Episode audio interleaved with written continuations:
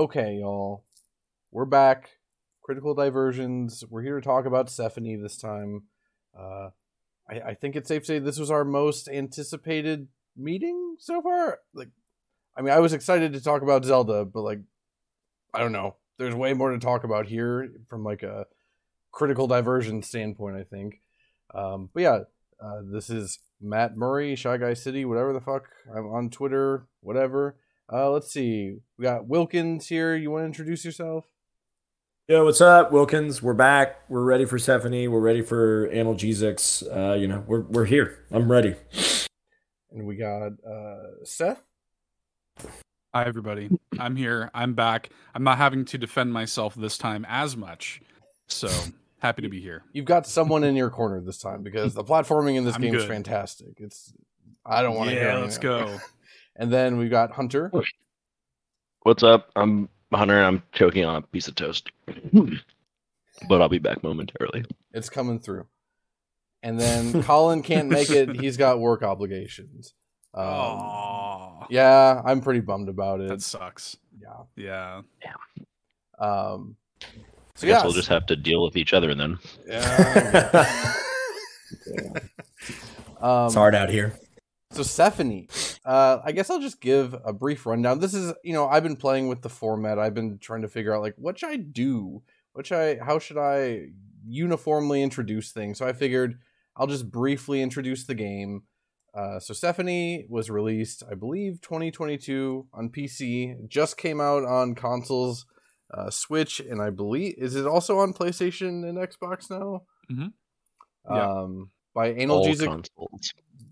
Good. I kind of want to double dip on PlayStation at some point. Um, Me too. Yeah.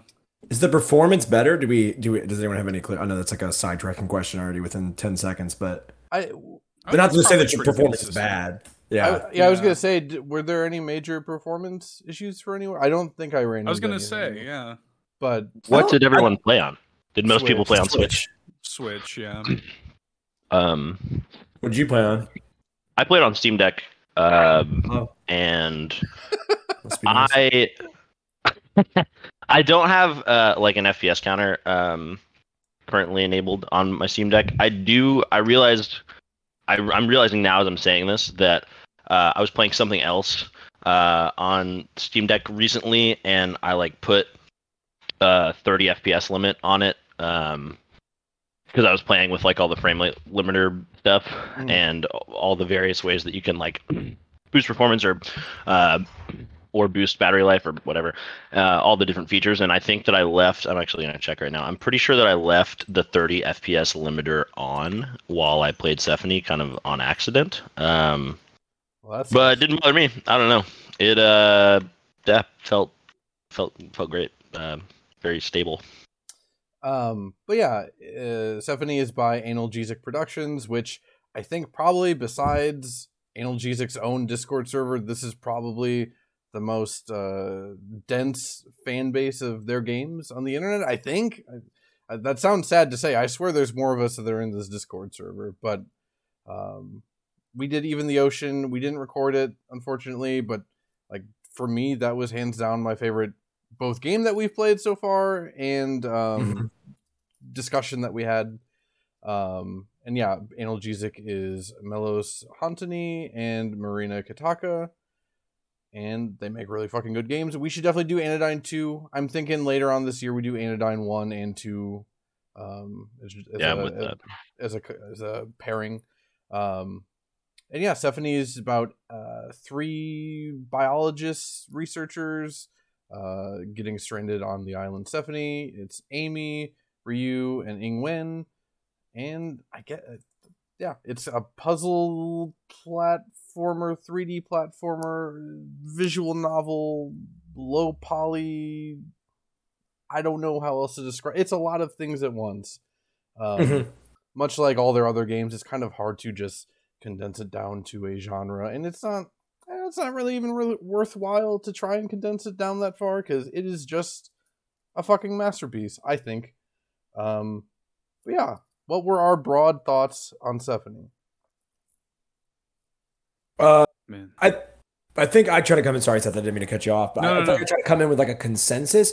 it, it, it's interesting without going full on, but like the last little bit of the game gives you kind of like a post epilogue is like think about what just happened, and I think their games do a really good job of like kind of I, I, like I almost needed another week to sit on it. Like I wanted to have a preliminary discussion and then come in here and be like, wow, like I'm very curious to see what everyone else took away from it more so than I am concerned about like the way we feel about the gameplay. Mm. I it's obviously a product of COVID and it has a lot I think to say about the way we're all separated, but trying to connect and and and obviously there's a lot of use of the words connection throughout the game, but I'm kind of blown away by the story elements, the characters, um, especially like character design. I, I, think they all all their games have a certain milieu. Like there, there's there's a thing there that that no one else gets, whether it be dialogue and information that's passed along and what they're trying to say, with whether it's through all those things. But yeah, I, I it's interesting to play something that explores stuff that I don't think a lot of other games have gotten into or want to talk about or and trying. And I think it's a really good representation of like COVID media in a positive way, where like the opposite being the Tiger King of like that's just something people consumed. Where this is like I think trying to say about what it's like to not be able to connect, whether it's through like the meta layer of them making a game not in the same place or the characters in the game not being able to connect via, you know, borders, especially that the way that like them trying to do research. And I'm not an academic, but it sounds like it's a very frustrating process of how to go about doing research and all those other things. Yeah, I really wish Xavier had played the game and was in here because he would be able to give us mm-hmm. a real good rundown of like how accurate this is to academia because yeah, it sounds miserable. Yeah. It's yeah, I love the I think that the thing that I that I maybe like most about analgesics games is that sense of cohesion like you're talking about like that kind of sense of like everything sort of connects thematically and makes perfect sense and they always always adhere to like their own set of rules and mm-hmm. i I really like that. I don't think that there's another independent developer working today that does that as well as they do. And that theme of connection is prevalent throughout the entire thing. And even like little stuff like the backgrounds of the characters, how they're all, you know, Taiwanese. Some of them, you know, like Ryu is Taiwanese, Japanese, um, Amy is Taiwanese American, and then Ingwen is just like straight Taiwanese. Like even that is like kind of illustrating the way that they are connected um, but also incredibly different. They all come from different backgrounds and yet they work in the same field, you know, and um, it really is like this huge commentary on like the ways that we're different and the ways that we're similar. And um, I, I think it's really beautiful and it really gives you a window into even observing and thinking about the things around you you know like we'll get into like mechanical stuff i'm sure um but even like yeah like connecting and studying the the flora and fauna of Sephonie Island is not as simple as just like I looked at this flower and it has cool petals. You're connect you're like learning about them and you're talking to them and getting to understand the world around you in a meaningful way, which I think is what all of us were kind of longing for or maybe realized that we were taking for granted when it was taken away from us during covid. Like this this was a game made during covid and, and like you can feel it especially when you get to the epilogue where it like sort of leaves you with this commentary on like the world that we're leaving behind for the people that come after us. And the, the game just leaves you so much to chew on. I'm i'm actually i'm glad that i finished it like a little while ago now because I've had time to kind of marinate on the way it made me feel. Um, had we recorded this like a day after I finished it, I think it would have been. I think I would have come into it very different. So yeah, I'm glad we're doing it now. I, uh, I'm sure to no one's surprise, finished the game yesterday. So um, I, will uh, um, I mean, been playing it for uh, like just little little little bits and pieces for for you know the the last I don't know week and a half or so. But um, yeah, I mean, I think for me the the thing that I have like been left chewing on the most uh, since I finished it is like I mean, obviously, I feel like thematically we're we're working with a lot here. I mean, this game has a lot to say, um, and that's something that I think we all felt about, even the other open as well. Um, which is why that conversation became uh, such a like hulkingly massive thing because we just like there's so much uh so many directions you could go and so uh many things to talk about and digest. But I, I, think the thing that has sat with me the most obviously like yeah i think like empathy and connectedness is like the are are certainly the primary themes of this uh game. But something that i have been thinking is is all of these characters trying to sort of like reconcile um the various ways that they the various like qualities that they use to identify themselves. They're trying to sort of like reconcile all of these disparate identities. Um, and I think obviously like national identity is a huge part um, of uh, the character dynamic, like all of them being like like Seth said, um, you know, part um, Taiwanese. um, but I also think that there's this sense of like we are all representing, you know, a, a different nation uh, in this uh, academic pursuit.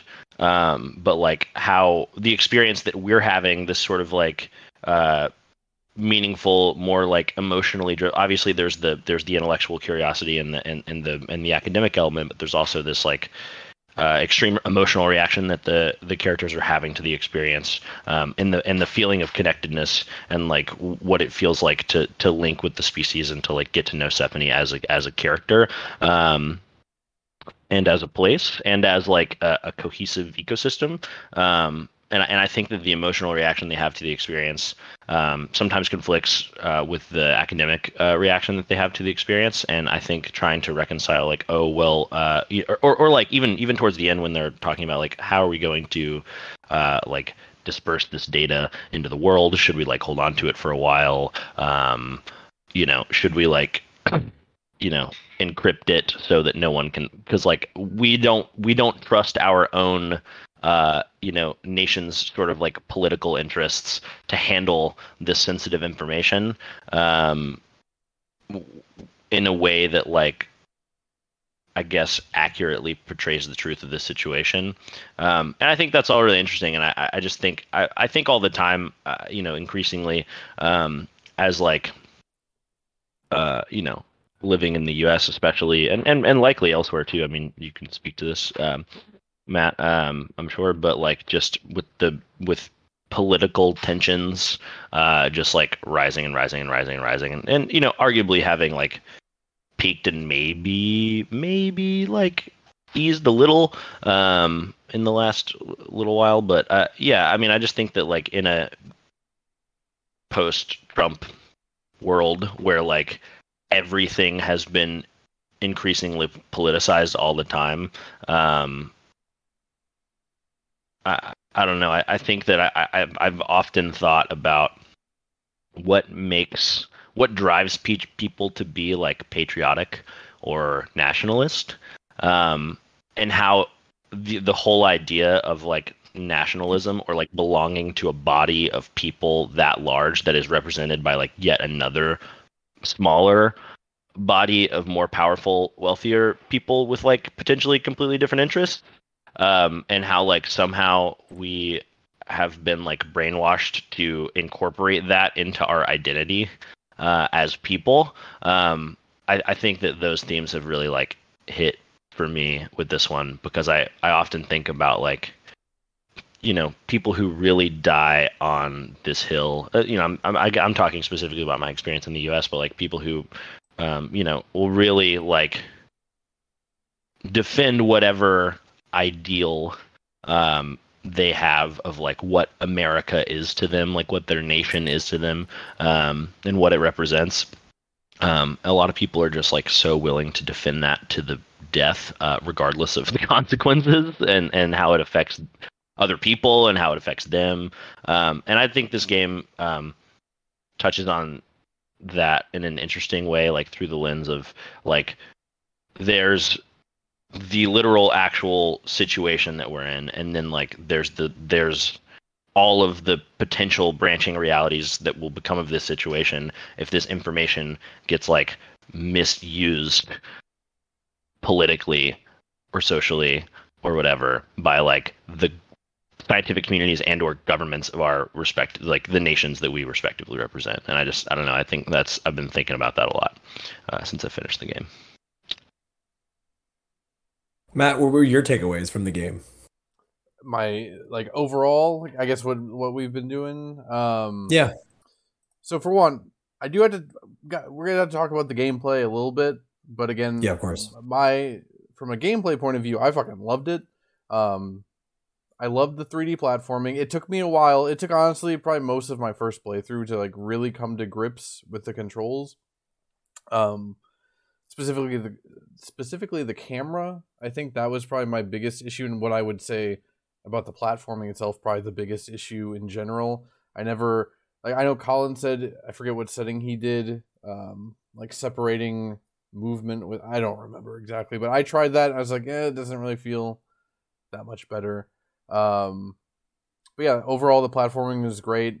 When I did my whole little two hour run of the game, like it really struck me like, oh, they really have something here. Like I would play a whole game of just this, honestly.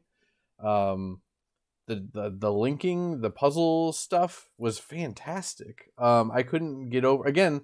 You know, we talked about in even the ocean how the gameplay elements also tie into the narrative and the theming and stuff, and just um, I didn't notice until I was rewatching my own videos earlier today that like the key links are usually themed around like yeah what is happening.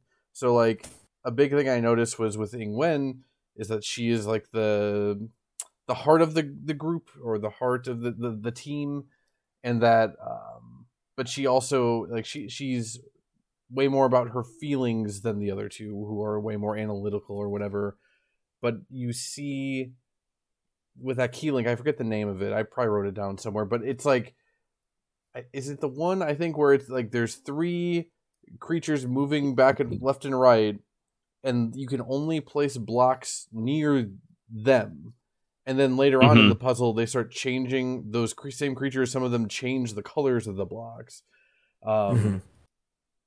I don't, it just really hit me, and I, I'd like to go back and try and tie in um, Amy and Ryu's um, key links more to to their actual personality and their story arc. But um, yeah, when even the puzzles are are doing shit like that, I don't know. I, I couldn't get over it. I.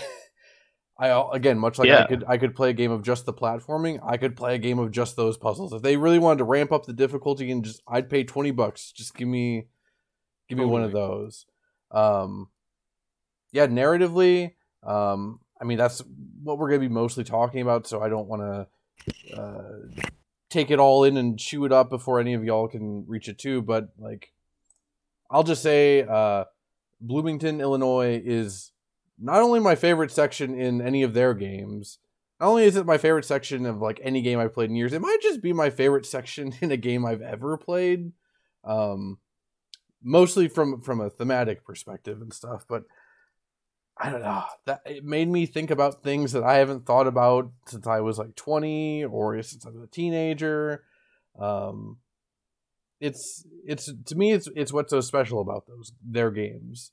Um, I've never played any other games from any other developer that makes me I don't know that that makes me realize like oh other people have these thoughts and um I know that's a very basic thing to say but like specifically Amy was talking about uh when she was learning to drive in Bloomington that uh she was grateful that she was learning how to drive on like very flat basic roads and that her friends I think specifically in Taiwan uh have to learn in like way more dangerous and hilly environments and like I don't know if I've ever said this to anyone. I fucking hate driving. It sucks. Like it's, it gives me so much anxiety.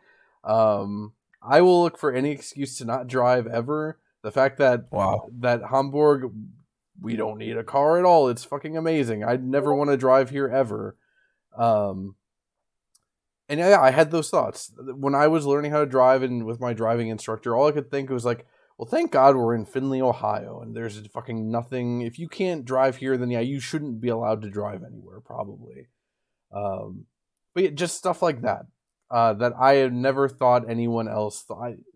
That sounds dumb, but in my head, no one else could be that neurotic and w- anxious and worried to think stuff like that. But nope, someone did, and they made a really cool fucking game. Um, I I think I'm trying to go over my notes real quick just to make sure I'm not missing anything in like the grand scheme. Um, I mean, do do we want to start talking about like specific areas or specific moments in the story or anything like that? I think I no, I think getting into maybe also I, I think it's yes definitely I think it's interesting to hear y'all and like I- I had a and it's not a struggle like I struggle with the controls I Mhm. played a lot of this game I, I th- like this is another thing I like wanted to bring up is like me being also from the Midwest, and I think there's a part of my personality that's like, I'm a big dog this. Like, I don't care. I'll put myself through anything to prove a point. Like, I am so petty, and I've gotten better as I've gotten older, but like, it, it, it's still a struggle where I'm sitting there and there's a part of me, and it's like gamer lizard brain, where I'm like, if I turn this on, I've given up all that I have. This is all I have. And it, it- it's really interesting to hear y'all be like, no, I got into a, I, I couldn't get the wall running down. I need to, I was, you know, I played the game once for 40 minutes right after it came out. And I was like, okay, like I gotta, I don't know what's going on. I was on the outside the island. I was like, this is a lot. I came back and then I really got into it, but I had to meet the game where it was. And I think their games really kind of require that,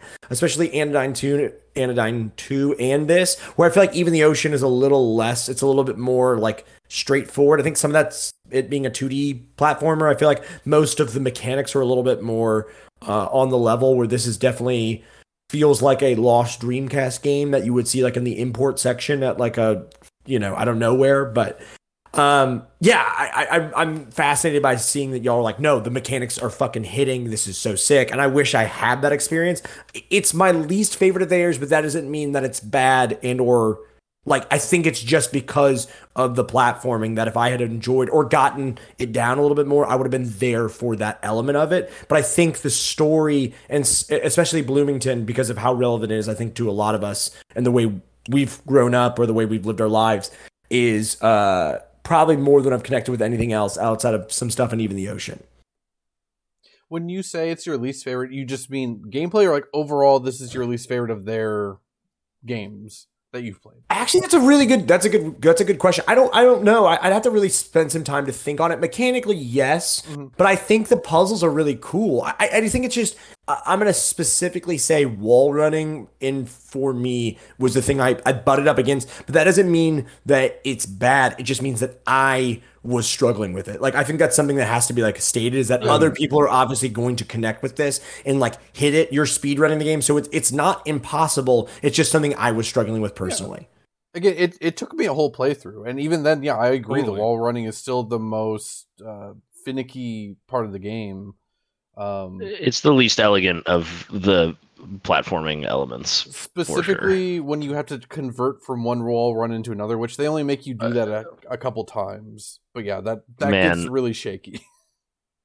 I yeah, I so I have um sort of conflicting feelings about the platforming because I love the uh trigger sprint Mhm. uh s- system. Um you know, I think it's been pretty rightfully compared to like Tony Hawk Pro Skater. I'm just like auto moving and only worrying about like steering yourself uh as if you were on a skateboard or a bike or something like um I it was extremely weird for me to to get used to as I'm sure it was for everyone and as I'm sure it will be for anyone who tries to play this game like thinking about it as like THPS uh definitely helped um but it's strange I think like platformers I, I think about this all the time like about like default actions in platformers. Like I kind of feel like in a 3D platformer um outside of like areas that require a lot of like mid-air movement or like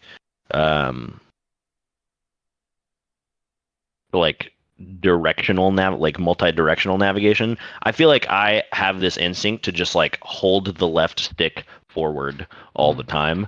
And uh just to, to to continue moving and i think with the with the like trigger sprint um I, this issue that I kept having is I would, I would I would like still hold the left stick forward even though it's not necessary to like propel yourself um and as a result I would like turn myself strangely because like because I was so intent on holding this forward, I would like accidentally like you know veer a little to the left or to the right, and really just like moving in general. Um, felt awkward to me at first. Um, you know, I felt kind of the same way about the dash. I know we talked about this a bit.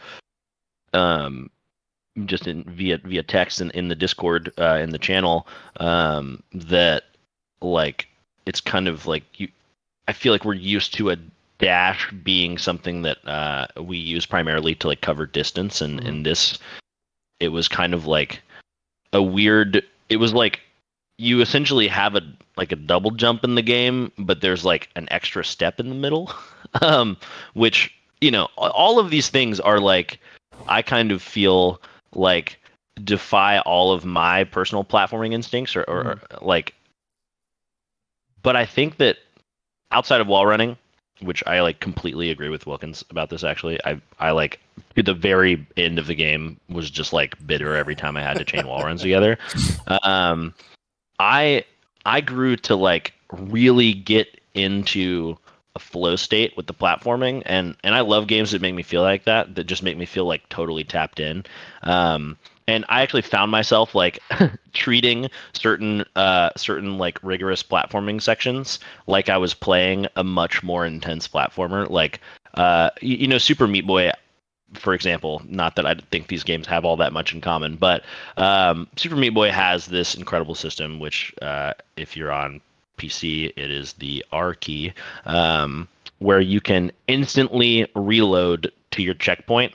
Mhm. Um, you know, like at any point, like if you've just like made one wrong move that like will end up fucking you over in 10 seconds, you can just like go ahead and reset it. And it's just like it is this like compulsively instant thing. Um, and in Sephonie, obviously, it's not quite as instant, but there is, you know, you, you can you can hold the, for me, the B key, uh, to reset a checkpoint. And I found myself playing certain platforming sections of this game, like Meat Boy, where I would just like screw up one small thing or one one tiny little thing, like didn't go the way that I would have preferred for it to go, and so I just reload the whole thing back and just like run it back.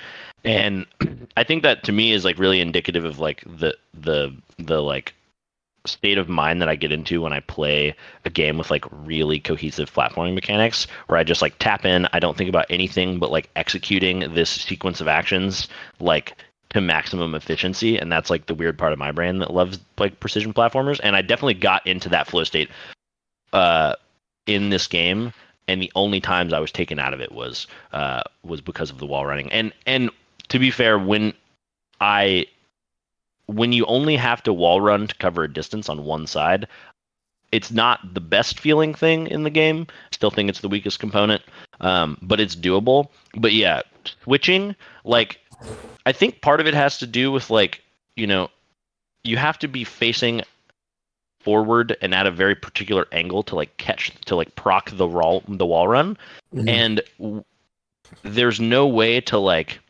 get lateral distance without turning your character to either the left or the right depending on which way you're jumping and so you have to do this weird thing with the with the analog stick where you kind of like scoop it in a in like a reverse s shape because you have to like move to the left or right but then also like use the same stick to kind of straighten your character out so that you're facing the and it just like I don't know. Maybe I. It seems like um, Matt and Seth maybe had a little less difficulty with it, or, or grew to like that system, or, or or grew to like just understand it better. But I just I got extremely frustrated when like I, I eventually I decided that I loved this game and that I this one thing was not enough to ruin my opinion of the game obviously and so I just like chose to stop getting irritated with it but Mhm.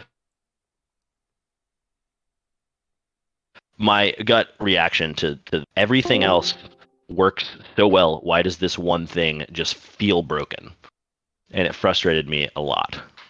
Uh, but otherwise, I think the platforming in general and the movement in general in the game is is very good um, and unique. And it does take like you know the game kind of tells you like there is a little um like disclaimer whenever you kind of like get your full suite of abilities uh, at the beginning, um, or you know your basic movement abilities.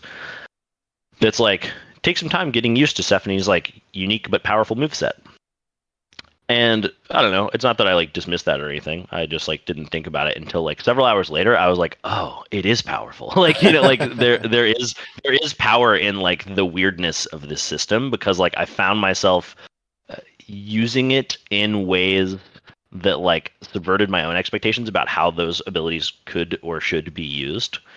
Um, and yeah, I don't know. I, I just I I haven't quite made or played a game uh, that where I had such a delayed appreciation for the feel of it in in a long time, if if ever. I mean, I, it's not that I think that like things can't grow on you or things that don't generally grow on me because because of course they do, but for the most part, like you know, I feel like I can start playing, and this is, comes from is something that we all have because it comes from playing video games for for a really really long time, a wide variety of video games for a long time. You can kind of like hop into something and more or less like take stock of what's happening. You're like, Mhm. okay, I get this, Mhm. um, and uh, you know, more or less, I feel like you begin a trajectory of where your opinion is going to end up. But like, it it's it's not often that I've played something where like my gut reaction is like, oh, what the fuck is this? Like, this feels awkward, and um, I don't get it. Uh, and and then that evolving into like, wow, this is actually cohesive and like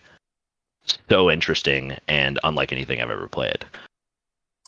Right. Like, and again, I, I for anyone listening to this, if you're interested, I've recorded a whole let's play, including a bonus episode that's a speed run, and like you can see in my first video, I can barely walk around and jump for the first like 20 minutes. It it took quite a while, and then the game's pretty short. I think I beat it in like eight nine hours. Um, by the end, like I I felt not masterful, obviously, but like I could basically do whatever I wanted within a few tries, even in like the end game stuff.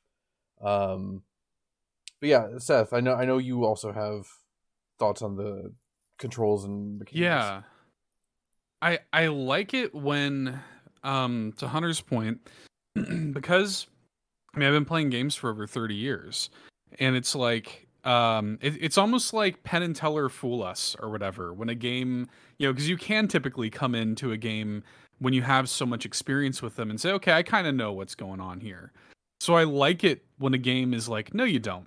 Mhm. you know, I like it when a Yeah. game is sort of challenging your perception of what a what a 3D platformer is, and I think the like gut reaction to that might be, well, this is bad, and that's certainly what you know a lot of people uh, I've seen online, you know, deride it and immediately write it off as well.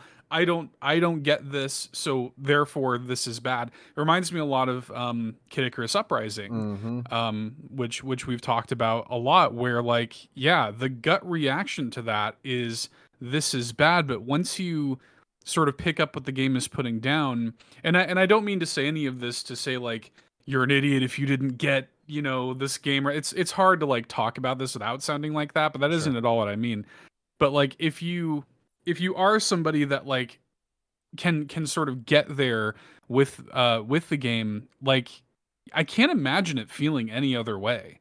And like I truly I, I had the exact same experience as Matt where like when I first started playing it, I was like, oh, this is weird. And I, I had already sort of come into the game expecting that I might not vibe with it the same way that I typically do because I sort of knew I didn't know much about this game going in, but I did know that this would be the most demanding and non-traditional uh, analgesic game. So I was I was kind of coming into it with a little bit of like furrowed brows of like, well, I think maybe this will be the one that doesn't quite hit maybe for me. Um, but yeah, just like you, Matt, by by the end of it, like I was able to, I played through the whole game, and then I recorded my own gameplay video, and yeah, I was carving through it like a hot knife through butter. You know, like it was just like I I had just understood it, and I was at first awkward and not feeling it, but then by the end of it, I felt like I had a certain level of mastery over it, and there's a uh, a really cool like post game. It's called like Bubble Adventure Mhm. that I found myself really liking. And in order to do all of that, it tacked on an extra like seven hours to my game time. Um, and in order to complete that, uh, it did require like the maximum understanding of that game's controls, and I I found a lot of joy in that. Like, I really liked kind of getting into the weeds and like really, you know, beating my head against it and kind of forcing myself to master this game's controls. I I struggled with wall running too. Like, it's not that I didn't struggle with any of it, um i still don't like and that, that's another thing i actually kind of like is even after playing this game for like 20 plus hours if i go to jump on a wall i might still fuck Yeah. you know what i mean like it's it's it's still like you know it, it's still giving me something like the the sort of possibility of failure um which which i also sort of like and i think the game does a really good job actually of parting these things out to where when you get to the end like the final sort of section of the game it does feel like a nice sort of illustration of everything you've learned up to that point um and i think i think all of their games do, do a pretty good job of that but um yeah. i grew with it like i i just sort of like found myself kind of slowly understanding it which is also like again and this is you know just like overthinking things but it's also kind of what the game's about like Mhm. when you when you encounter something that is unlike you, which I think is one of the first lines spoken by the character Sephonie, like nothing will teach you more about who you are than meeting somebody different. You know, and that's almost what my experience with the controls were. You know? So I don't know. That that was like a powerful thing for me too. So I, I love them. I think they're great. I, I do want to circle back around, and again, I'm not trying to call anyone like an idiot or whatever. However, yeah, it's so hard not to yeah. however, it does frustrate me. Knee jerk reactions to, to anything. It doesn't really matter. yes. Like, and again, we we had this conversation in the Discord. I, Justin, if you're listening, you're about to get blasted. It's fine. Um, but like it it's it's hard because like yeah i've also you know i've been playing games for nearly 30 years or whatever. Like i cut my teeth on mario bros. 3 like i love platformers. It's hands down my favorite genre. Um and yeah i love stuff like meat boy and celeste where like every like precision movement on my on the stick or the d-pad is represented on the screen and i feel like everything i want to it's almost like i'm controlling it with my thoughts that's an amazing feeling too um, but also because I've been playing games for 30 years, when you actually present me with something that is wholly unique and new, like to me, that's the most exciting thing in the world. Um, again, like Mario Odyssey, do I think that's like the best 3D platformer ever? Maybe it's definitely way up there, and it controls like a dream. Um, I don't think there's anything of value to be had if like or rather there's not more value to be had if this game just controlled like Mario Odyssey. If it was as smooth as Mario Odyssey, like what am I getting from that? Because they're not they don't have the t- size, team and budget to match the quality of anything else in Mario Odyssey. So why not give me something different? You know, from a you know, from a development point of view, the controls being hard to wrap your head around and whatever, I assume that's also partially to be like, not, I don't want to say padding, but that's part of the learning curve of the game. And like, again, once I know what I'm doing, I can beat this whole game in two hours. And the world record's like 45 minutes if you really know what you're doing. But I guarantee you, the person that has the world record, it probably took them hundreds of hours to reach that point. Um, Mhm. So to to me, it, I don't know. It, it's not. I, I just don't like the idea of like I'm just not gonna bother with this. Like I played it for five minutes. I'm good. Like that's hard for me to swallow. Yeah. Like that, that's genuinely like, but why? um. Well, I- I I think you know it's safe for me to say this is probably about all of us uh, in here that like that that type of curiosity um, that I think that, that you have and that we all have uh, about video games uh, and the way that we choose to engage with this medium um,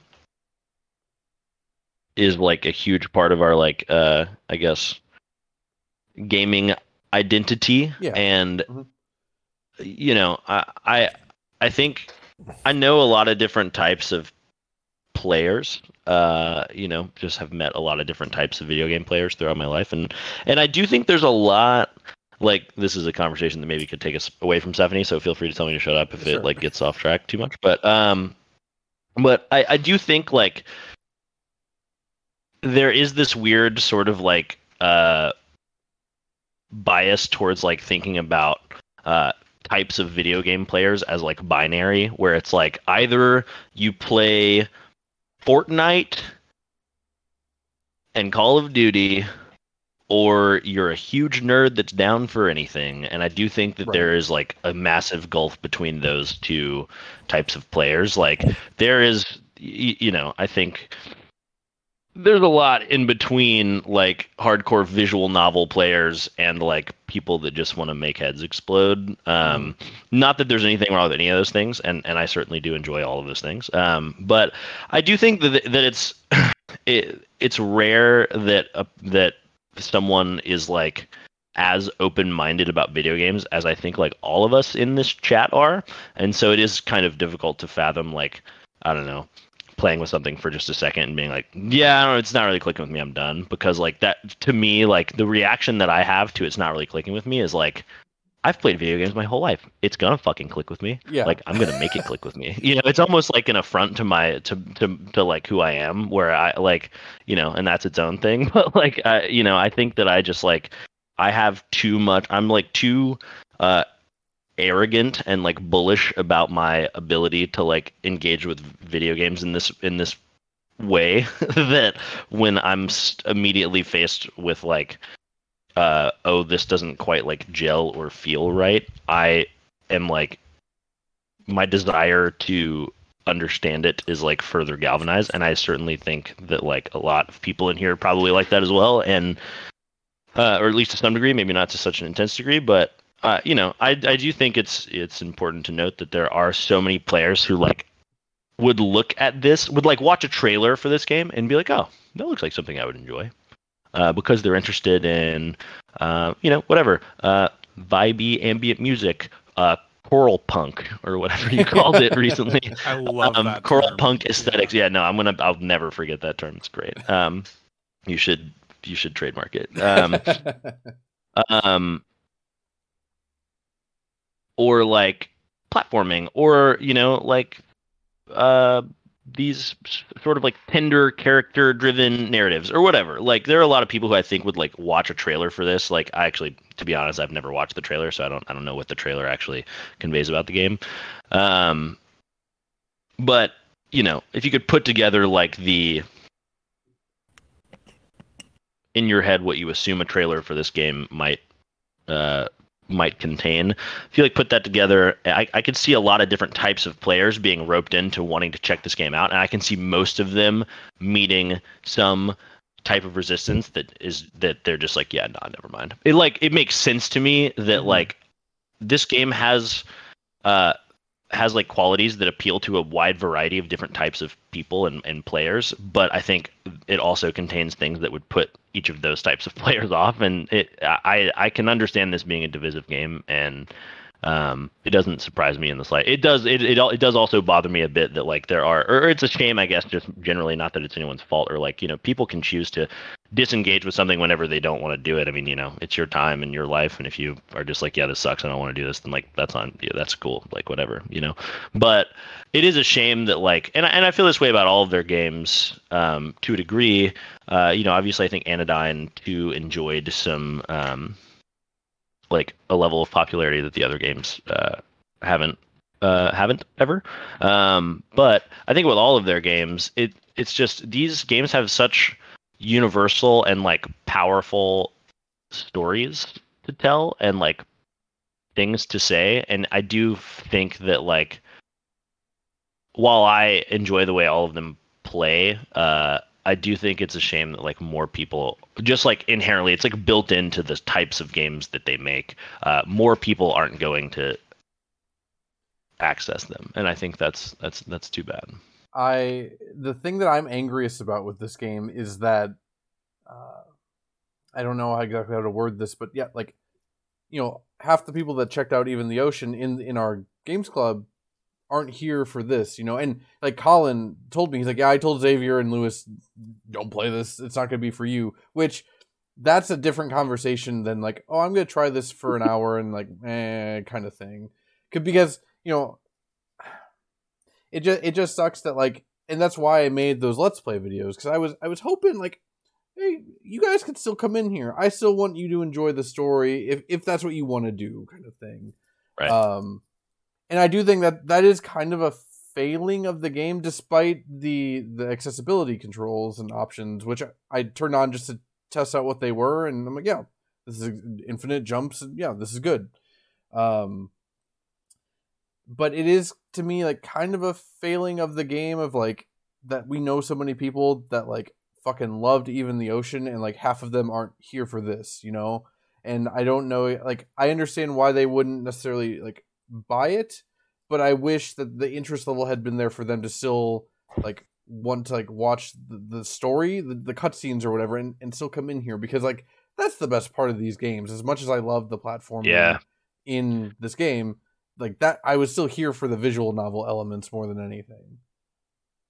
You um do you think that like I'm I'm curious like like why that is because um I mean I and and part of me like the instant thing that that I go to in my mind is actually the discourse around like Souls games. Like oh Mhm. they're so hard and so it turns people off from even trying them when really they're not like that hard, but people get so intimidated by just the dialogue even around them that they're like, fuck this. Like, I don't even want to engage with this.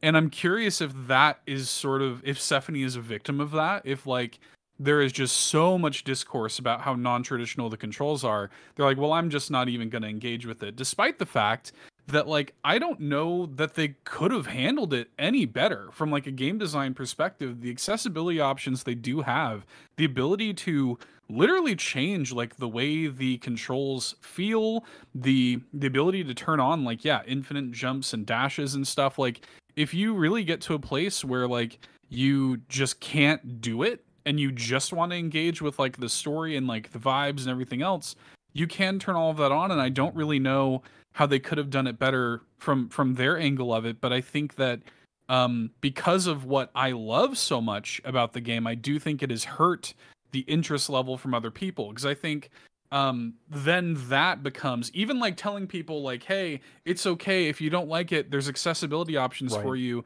that almost like i think a lot of people hear that and they're like oh well are you insinuating that i'm like a fucking idiot that that needs the accessibility options, you know, and then they don't engage with it. And you know, I think that's got it's it's it's a tougher sell than something like even the ocean, which has all the stuff that we love, but also is a very traditional platformer that doesn't have a lot of friction, you know, and isn't giving you anything. Like if to your point earlier, Matt, if this controlled exactly like Mario Odyssey, we wouldn't be talking about it this way. right, we would. You know. Yeah. Yeah. So yeah, it's I- interesting. I think, and I, I think I told this story in All In like, like a year ago. Um, like my mom is who got me into video games. Like me and my mom used to play um, Super Nintendo games with each other all the time, like Donkey Kong Country trilogy and Yoshi's Island in particular. Um, like we'd spend entire weekends doing that, and then gaming moved to 3D. And she played the first Crash Bandicoot with me, and that was it was a little bit harder because of, of the depth perception stuff but it was enough because that's still just going down like a straight corridor basically. You don't have to do any kind of camera controls but the the moment there was camera like manual camera con- camera control she was done. She hasn't played a video game besides like here in like farmville or whatever uh, she hasn't played a video game since like yeah the first crash bandicoot she just doesn't it's just like well i tried it's not for me it just she will not and she will probably never like pass that hurdle again um, and I know Wilk's wife Callie like doesn't play that many games, but she still played even the ocean. You know, like she was still able to, and she even found stuff that we didn't, and that was super fucking cool. Um, because she was approaching it from the standpoint of like, oh yeah, you all have been playing video games for thirty years, I have not, and I'm enjoying things in my own way and whatever. So, yeah, I don't know exactly what it is, but yeah, I, I, do- I do think just like the phrase like, oh yeah, there's accessibility options if you find it too hard is to, people hear that and to them it's like, well, I just shouldn't check it out. Um, hmm Yeah. I, you know, and f- from my perspective, you know, I am also stubborn. Uh, my lim- my stubborn, like like the the line is Tunic, the the final boss of Tunic. I I I got through all of Tunic without touching the accessibility options. I got to the final boss. I'm like, I tried it once. I was like, nope, I am turning this on right now, um, because I, there was nothing like the combat in that game like wasn't good enough for me to like want to spend an hour or several I agree. figuring out how to do that final boss. Whereas like Elden Ring, I'll Mhm. bang my head against the wall trying to figure out how to do Elden Beast for days. It's fun. I find that fun. Um, but I, I think you know I didn't play Sonic Frontiers, but I know that that game is like fully customizable controls and like you can do all kinds of stuff with it.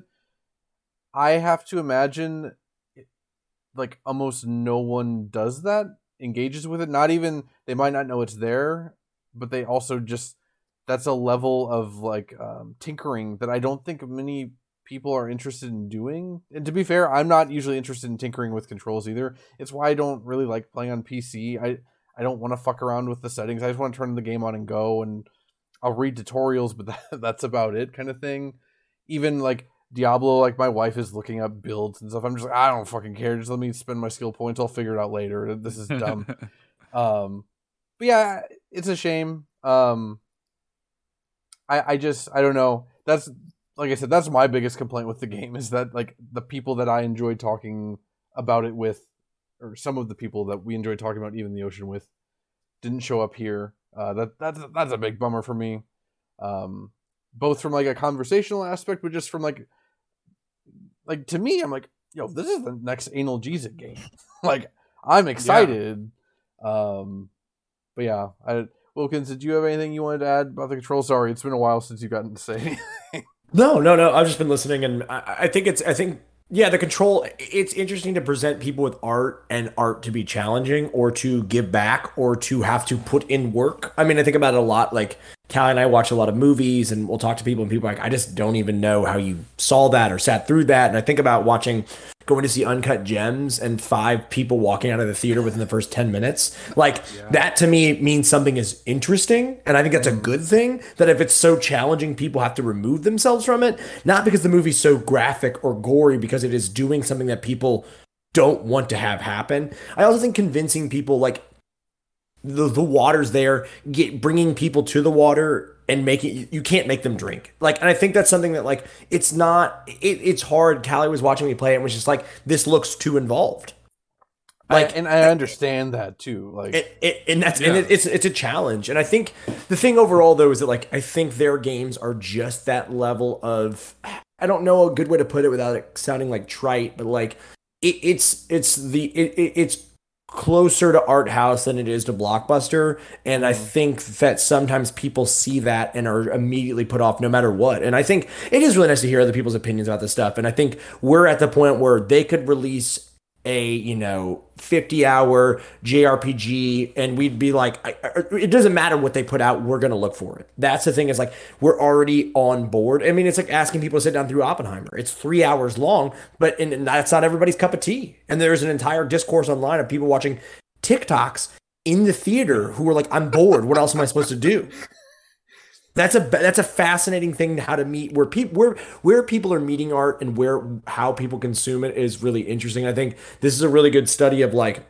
how much are you willing to push through? mhm. How quickly people are willing to write things off that they don't enjoy or like. And I also would start lumping this in the category of Souls, Monster Hunter, Dwarf Fortress. There are games and genres that people you have to just kind of get in there and experiencing it for yourself. And Sephonie has a level of control that kind of feels like maybe like I never played NiGHTS on the Saturn, but it feels like maybe it's like something like that where like it, it- it's taking something that people are familiar with and putting just enough of a spin on it that it's unique that way. I, from uh, my understanding, again, if I'm, I'm wrong, NiGHTS has a pretty unique uh control scheme. I think you played it, Murray, right? Yeah, I mean, yeah, that ga- that game's weird because I think a lot of people think it's a platformer, but it's like it's not. Which Yeah. Sephonie isn't fully a platformer either. Even Right. re- disregarding the the puzzle and visual novel, e- I don't consider the platforming to be pure platforming in the same way. Like, yeah, Tony Hawk is a platformer in like the the strictest sense of the word, but it's also more than that, and it's its own thing. And that, yeah, it, it's funny to say Sephonie is like a Tony Hawk like, but yeah, I understand what you mean. But sorry, go ahead. Yeah, all that is just to say like it, it's a bummer when people don't go to things and like already I, I, mentioned in the pikmin 4 chat just now callie saw me playing pikmin 4 and she's like this is something you would like and i was like i don't know what you mean and she goes there's a lot going on and I was like, "That's I, I, don't know. I, am I'm, I'm happy that I got into it, and there was a little bit of there's just stuff you have to give yourself to, and you have to kind of push through. And it's a lot of stuff in my life that I really enjoy now, whether it be music. I we talk about 100 gecs a lot. That is not for everybody, right. and it it is it, death grips and stuff like that where I've I've got a lot out of it personally, but I have to go and meet them there. And I think their games kind of do the same where I think it's really easy to write them off as like surrealist nonsense. It's da- David Lynch has some of this too. That's a little not quite the same, but there is some of that stuff where you see something I'm like, man, this is so interesting and so fucking good. And it, it reminds me of Twin Peaks of being like, I thought this was this thing and it's a bunch of different things. And this game is a bunch of different things. And there's a lot to grab from it, not only from gameplay, but from the story too, and what it's what and the themes. And I, I think they do such a good job on so many levels of visuals and music. And it, it, it's kind of the complete package, but it but in a non-traditional sense. Yeah.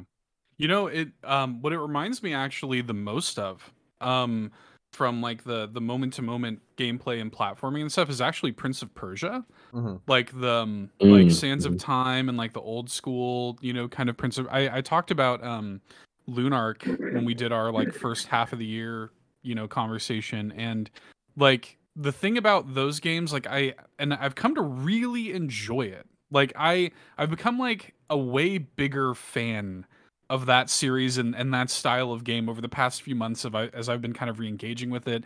Played Lunark, played Prince of Persia: The Sands of Time all the way through recently, and it's this like yeah, like enter a space, see you can see clearly readable like what you're supposed to do to navigate through that space, and you have all the tools you need to do it. Now go do it, you know, and like it doesn't necessarily feel like it, it's got wall running and jumping and stuff like like Prince of Persia does, but that notion, that that like that that kind of like um the the challenge of the game being just getting through it, um, I think is something that that I really like that that I've kind of come to to like really appreciate about game design. It's very again non-traditional. It's not the kind of thing you see a lot anymore.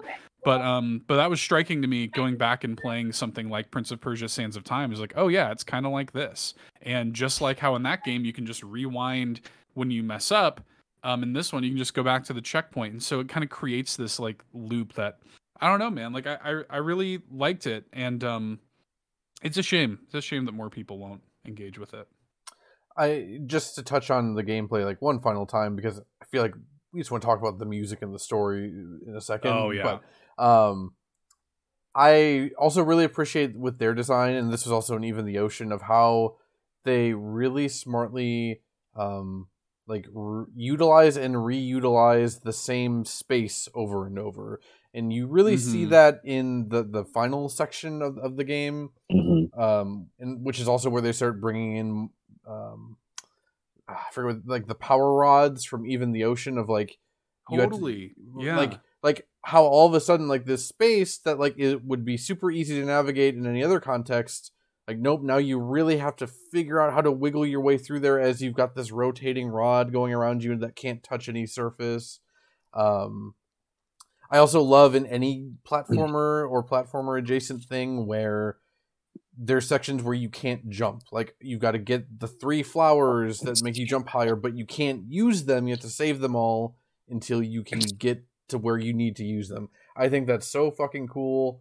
Um, like yeah. re- regardless of like the, the actual platforming controls and mechanics and whatever, their level design, with one small exception, I know Hunter talked about it too, where you in the forest where you have to like jump down kind of blindly down this super long distance. Wasn't a fan of that. Um, but otherwise, like their level design is f- phenomenal. Like way better than I would have expect out of like a team this small. Like it really smartly done. You know, to to speak to something that you just said, uh, a short thing is it's interesting. Like the power, like the return of the power rods from uh, even the ocean. How many people, like, truly on planet Earth, do you think played even the ocean and this? Like, we have to be like one of you know like 800 people Yeah. globally that had this experience and like the fact that there was like even the ocean fan service in this other yet possibly more obscure video game like i really that felt like uh like i giggled and kind of like lit up a little bit when i saw the the orb you know the like and like how they've they've taken their own idea and translated it into like a different dimension um which is cool. Like that you know i think game design really is largely um all about iteration. Like you know as art in general is is is all about iteration. We we consume things our whole lives and then like as you know if you're a creative like sort of like reinterpreting what you've consumed uh and iterating upon it and making it into something new and i, I think it's cool that they've been able to do that with their sort of lit up seeing the seeing the return of that kind of mechanic and then having the realization that like virtually no people. Have had this experience other than us you know Yeah. like so few Small other Venn people have- diagram. right. yeah it's yeah really tiny yeah exactly and i, I thought that was so cool Yeah, with the with the the blue and the purple flowers doing Those like are back too. Yeah. right doing the exact Yeah. same thing. So and like the fact that like it, it it's like in a Mario it's like in Mario 3D World when they finally brought back Chargin' Chuck. I was like, "Oh fuck, they did it. They brought back Charge Yeah. and It's Chuck." exactly like that. It's a thousand percent. It's a exactly what hundred I was percent. thinking of. It's. I'm Yeah. so funny you should say that. I was about to say the same exact thing. Um, I really I love seeing um yeah, game designers go from doing 2D stuff to 3D and like you don't see that that much nowadays. Like, you know, I'm still waiting. I would love to see um Yacht Club games. I'd love to see them do not necessarily a 3D Shovel Knight, but I'd love to see them do a 3D game. I mean, Mina the Hollower looks amazing, but I I really am curious to see what they would do like in a 3D space. Um Yeah. and it's really cool with analgesic just seeing like this condensed you know it took other studios back in the 80s and 90s it took them years and years and years to get to the point of 3d just because we were waiting for the technology but with them it's like yeah they made a couple games in 2d now they're making 3d games and they get to reuse the same things and ah it was really really fucking cool and yeah uh, i didn't even really think of it as like even the ocean fan service at the time and i doubt that's how they looked at it but i like yeah v- I like, but I like viewing it that way, even if that's not Yeah. what it is. Yeah. That's how I felt. That's how that that was the reaction I had when like, oh my god, the flowers are Yeah. back, and they like they, they do the same thing. I that's how I felt too. I uh and I also think that it, it really kind of like something that I think they also do really really well in all their games is like they take their sort of like core mechanic and they just extract like all of the marrow from it. Like they've Mhm. just done absolutely everything possible. Like I can't even imagine doing another sort of design or gameplay implement with what they have given. Like um I, I love like you're saying Matt like like moments where you have to like reserve your extra jumps or moments where you have to like you know kind of purposefully walk off of a ledge and dash into another one. Like you have to kind of rethink um the the way you're even engaging with the design of the level and what that is kind of requiring of you. Like I love that shit. And they they do that so well like um Anodyne 2 and Anodyne 1 too as well. Like they they uh they they do a really good job of like sort of illustrating that restraint and pulling like new design from it like it's so strong and um yeah, one of my favorite things ab- about their games. yeah you know i think something that they do at least like with even the ocean in this game that they do like especially well uh in that regard is like you know obviously introducing you to all of the different uh mechanics and like uh obstacles uh and sort of like traversal components of the game all at once would obviously be overwhelming. And and, and it's and it is it is like game design 101 in a sense to like slowly introduce your players to like you have here's this enemy and here and like in a section later that enemy will have a shield and you have to like deal with it in a slightly different way. And then uh, eventually it all builds into like a complete experience where by the end it's like all of the enemies and enemy variants that you've encountered like all kind of like populate one area and you have to like use everything you've learned to you know to to take down all these obstacles. But i think that like i think something about their game they do they do this so well where they like they they introduce like an ability or a mechanic or a certain way of engaging with the environment um, and they sort of isolate it. And they isolate it i think to achieve what you were just describing where they they isolate it so that they can then like extract all they possibly can from it um, in an isolated sense. And then like you go through a sequence of different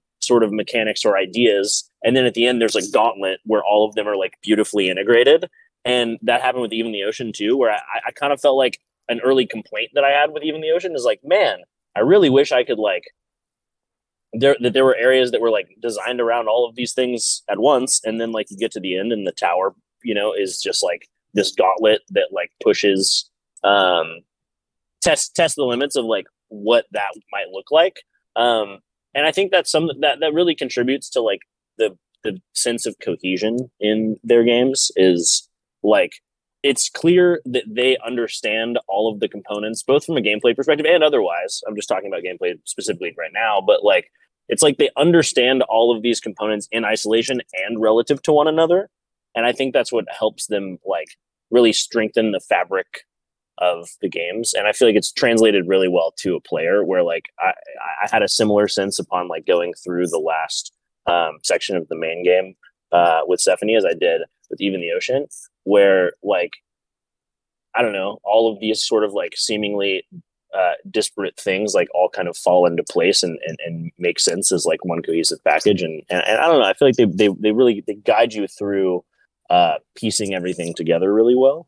Um, and I really appreciate that about their games.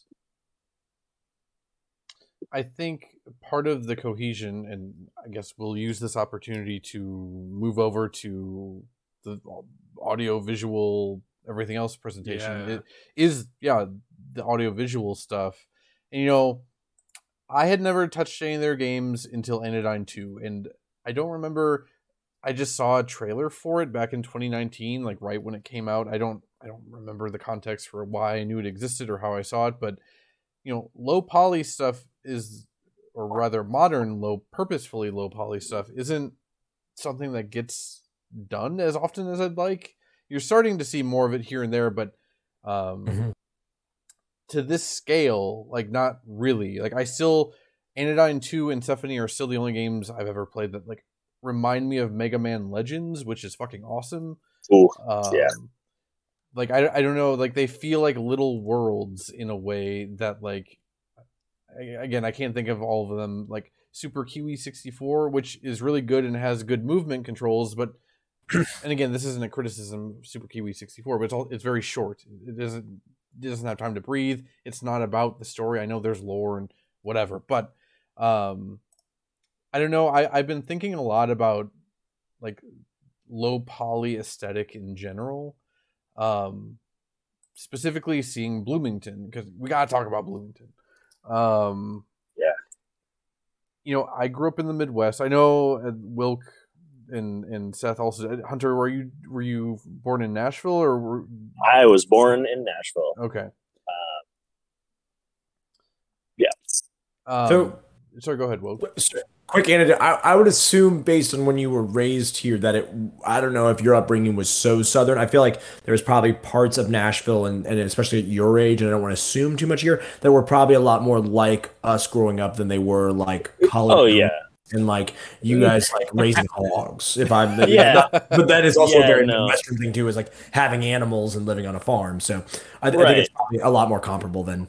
Uh, anyway, sorry. Go on. Yeah. yeah. No, I, I will say that like though I I am not uh from the the Midwest, I do um I do connect with like the aesthetic and the like sort of weird sense of like eerie openness of like and and like the the like you know not to not to offend any one particular region of the country but like sort of like the mun- the like the mundanity of like nowhere places i do connect with that sensation Mhm. of like uh of yeah so that that you know i'll let y'all talk talk about it because it def- definitely is more um more like directly relative uh, like relevant to your to your upbringing but i i did also connect with that segment for probably slightly different reasons but um yeah that was to, to me that uh section was also my favorite uh section of the game for for similar reasons.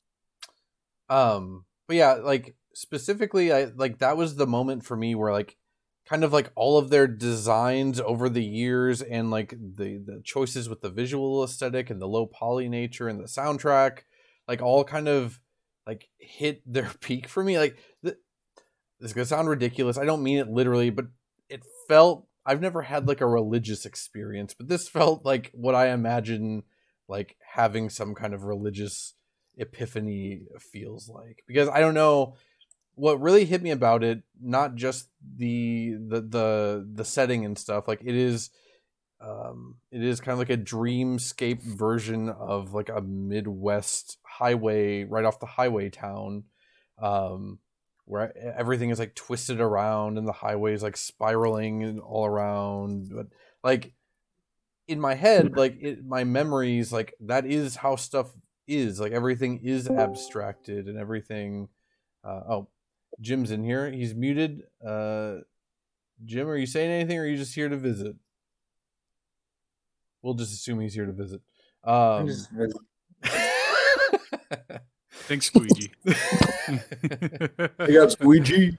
um but yeah like everything is so abstracted like in when I, when when i think back to my time as like a teenager in Findlay ohio like it is like the landscape is like twisted and i do think of highways i think of driving to and from like columbus and toledo all the time and i think of like like the damn you know the big highway lights with on each side like i think what I don't know what specific drive it's from, but I have very vivid memories of like being like on a big um big chunk of highway and it was super late at night and like literally no one was on the road. It was just big street lights.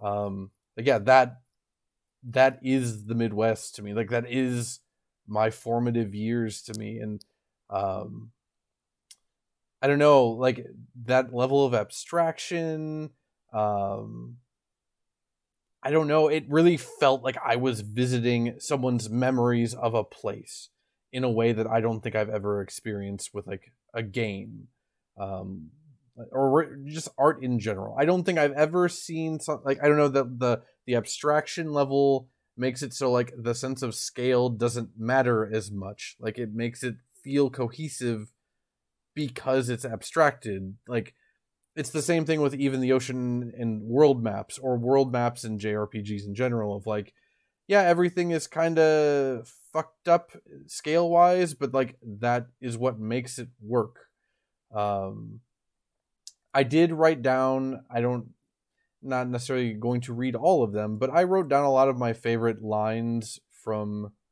uh that section of the game well from a few sections but I did just want to read this one specific line I think it's what Amy says when you first walk into Bloomington. It's uh, Bloomington. It's a medium sized city in the middle of sprawling farmland. Highways stretch out in every direction. In high school, I'd drive out on weekends, going through those fields, trying to see how far I could go before turning around, watching that landscape play in reverse, and pulling back into my home's driveway. Even now, it feels good. The prairies of America, especially the summer taking the lunch break off to just drive, to get away from work, the people, through soybeans, corn, farmland. Some say this is the middle of nowhere, but farmland feels like the engine of a country. But lunch breaks end, the sun begins to set, and research always calls. Um, man, like that it, Good it, ass writing. it it Yeah. fucked me up. Um, like you know, I worked in an office. I worked at ADP in Findlay, Ohio, for a couple years, and it's also it's right off the highway, but it's also right next to like this very nice like subdivision. It's in a really weird spot for a random office building. And I think about how when life started getting really stressful there in the last like six months I worked there, and how I would just go out to my car and go to get Culver's or Wendy's or whatever, and every single one of my lunch breaks, and then I, w- I would just get on the highway for like 20 minutes and just drive before going back to my horrible job. Um, man, it really, really fucked me up. And I talked about it in the Discord a bit too, but um, like when me and Wilkins both lived in Findlay, and right when like we started getting into Samurai Champloo and Nujabes, and we were walking around the reservoir one night. It was like late September, early October, and then yeah, we got in the car and we were driving, and it was like directly into like the most gorgeous like pink purple sunset I've ever seen. Like this, I forget which song it is, which Nujabes song started playing, but like it, like that's my favorite memory of Findlay, Ohio. Like that those like two or three minutes. But it's to the point where I'm like, that might be my favorite memory that doesn't involve like my wife, like ever.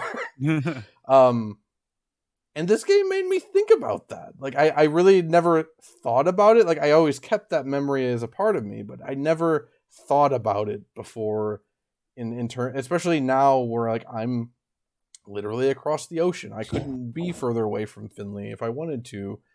Um, and you know, I left that that town fucking sucks. It's bad. Don't ever visit Findlay, Ohio. And if you still live there, please leave. But like, it's okay to have mixed emotions about where you're from, and it's okay to like look back with rose tinted glasses. Like, I don't know. It it really made me think a lot. And yeah, we already talked about like the the whole driving thing, but uh, yeah. Does anyone else have anything they want to say about Bloomington? Yeah, I um, I think it's some of the context here is is is important, and I, I really appreciate you sharing that anecdote. It's it's not a memory I remember off the top of my head, but I have vague recollections of that, of like or that time or Sure. those things. And uh, I think, given that this is the first part of the game, the first two key species, the things you're looking for that kind of drive the narrative, the third, fourth, and fifth are all specific to the characters, and the third one is the first one where you get where it's Ingwen, right? Uh, Is- fir- first no. is Amy with Bloomington. Amy, Amy, Amy, Amy, Amy Gwen, Bloomington. then Ryu. Ren Ryu.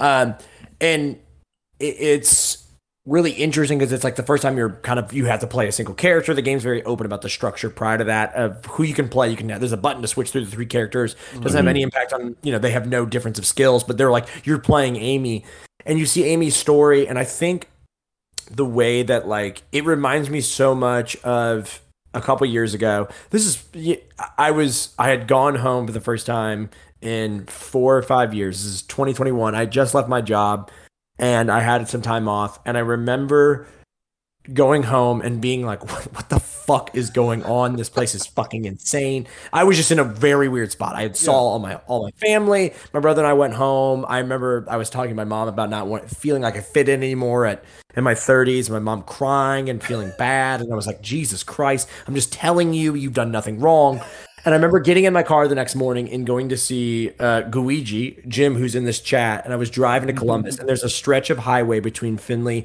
I, I think it's 23. And it's funny, our two friends who live in Columbus are always like, oh, God, what a shitty highway. I've never, and I've done it twice on the drive, and one was years ago with my wife. I've never felt more free in my life, like seeing corn mm-hmm. and getting away Yeah, from yeah. where I am to go to a bigger city to be around the things that I need to be about.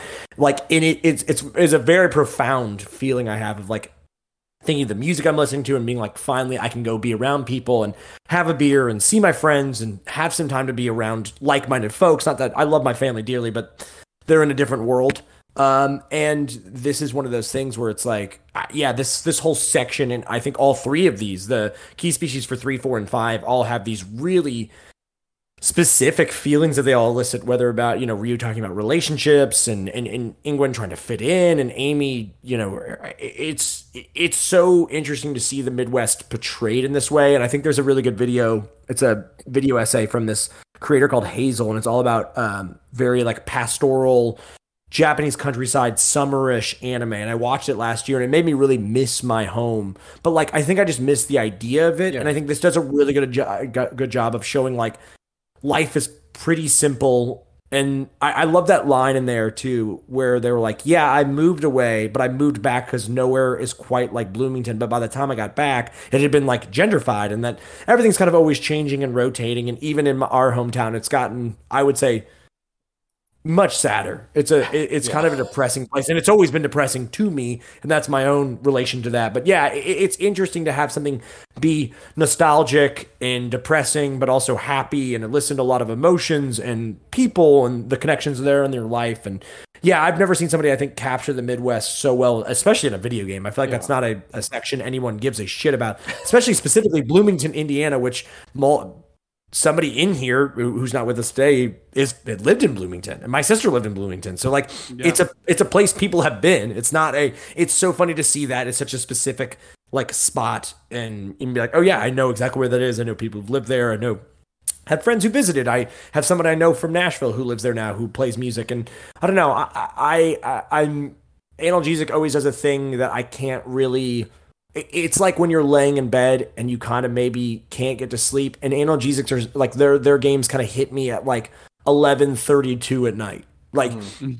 it- it's they have a Yeah. thing, you're just kind of there and you're like yeah that that was what happened or that's crazy i've never heard someone put it like that or and it's crazy because it's two people doing this and it's Right. pretty Everything. astonishing everything the music Yeah. is incredible the writing and this section in particular i think is just a the overall highlight of maybe everything they've done Mm-hmm. in terms for, specifically to me and i think people from this is just experiencing that and seeing that and being like god they they have something that other people don't. There's a sauce, there's a recipe, there's they they they really get the like depressing happy nostalgia. And the images on the screen that it's showing as you're reckoning, and they're all distorted, but in a way that kind of looks like it's AI generated from a couple years ago. That's how you kind of remember stuff. I love you- the the links, how they look like AI generated, kind of. Because at first I thought they were, but then I'm like, no, they wouldn't do that.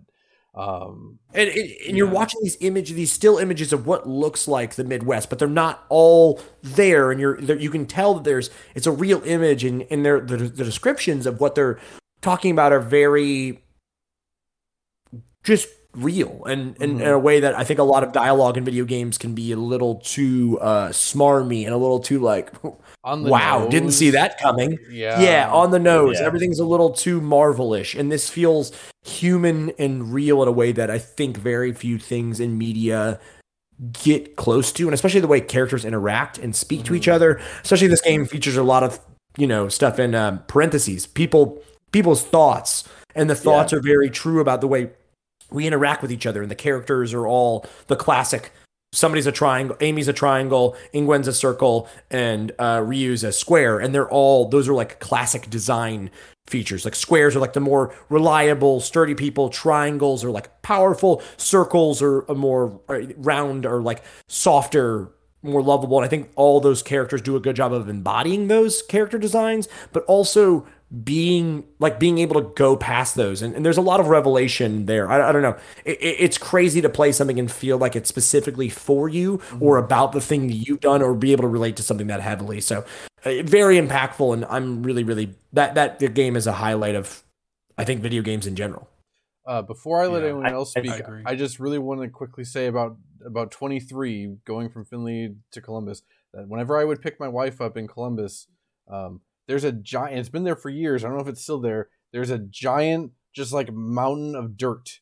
I don't. I think it's closer to the Columbus side than the Findlay side. There's a, just a, a giant mountain of dirt right off the highway. And as a joke, I pointed out to my wife, like the first time she's in America, I'm like, and if you look to your right, there's a giant mountain of dirt over there.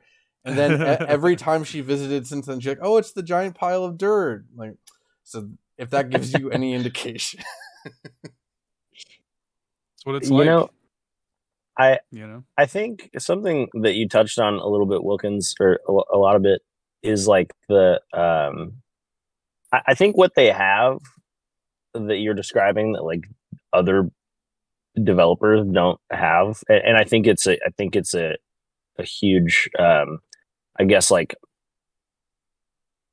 the strength is in I think the fact that the team is so small Mhm. um because they can just like portray vulnerability and like tenderness i think is the is a word that came to mind a lot when i was playing this game. I, I think there's a tenderness to all of their games. Um and you know, I, I think I think it's expressed m- probably most through Ingwen in in this game, just because of like because she's she's kind of a raw nerve, like she just like feels everything so deeply, and um, you know, like sometimes to uh, probably her benefit, like in terms of emotional intelligence, but also probably like you know to uh, to her detriment at, at times too. Um, and I I can really relate to. I I actually I ended up really liking her character. I like all. I mean, all the characters are great. Um, but um, something I was thinking about last night uh, after I finished the game, um, and honestly was kind of thinking about already, like separate from my experience playing the game, is just that like I'm sort of just like I can relate to the feeling of being like a raw nerve, uh, and and like feeling at times as if it's a superpower to be able to feel, um, but then at other times feeling as if like it's a huge weakness. Mhm. Um, and I think that the way that like her character is written, and and in fact, really a lot of the a lot of the uh, d- obviously you're seeing the um, the the vulnerable sort of innards of all of these characters like scattered all over the place throughout the game. You know, it's a very personal and intimate experience. But I I think uh, you know, even though I have so few things in common with really any of the characters, like on a lot of levels. Um, the most fundamental thing I feel like I do, uh, I, I feel very like seen by the these people who made this game, and in in a way that like is totally different. I think than the way that like Wilkins was describing feeling seen. Like, oh, I feel like this game was made for me because like my experience growing up in the or you know your experience growing up in the midwest um, obviously that speaks to you in a very direct uh, sort of literal way and i think there's something like incredible about that um, and but but i also feel like in a more broad sense like i feel very seen on like an existential level by by by this game. Like i, I feel like i just i feel like they have a way of portraying yeah that kind of like that that that like liminal space between like wakefulness and sleep and sort of like the weird uh i don't know the the weird state of mind that um that someone might get into if they like i don't know if you're like really tired but you sort of like but you can't sleep you're really tired but you can't sleep the the, the type of like raw uh that you feel um when like all of your defenses are sort of like completely deactivated um but like you just like can't let go completely. Does that make sense? Yeah. I just started drinking coffee and I feel like none of the words have come out of my mouth the entire time that we've been in this discussion. Like I don't feel like I've said a single thing that makes sense even to me. So if I sorry if I don't make any sense, but totally. um but yeah, I don't know. I I I think like something that really resonated with me about um about this game is is is I think that um like they they keep bringing up feeling like like feelings of worthiness or unworthiness like the, the question what like what do I deserve or like what do we deserve comes up a lot. Mhm. um and i think in the context of the game like they spin that question into a lot of different contexts or they weave that that that question into a lot of different contexts. Like some of them are more grounded sort of personal for the characters some of them like have some of the times that question is asked i guess it has more like of a direct impact on like the the, the primary narrative of the game but i but i think that that's something that um that i think about a lot is like what am i entitled to? Mhm. like not necessarily like sometimes based on tangible like based on my actions like what do i think i deserve? But also like what do i innately deserve? What am i entitled to just like because i'm here.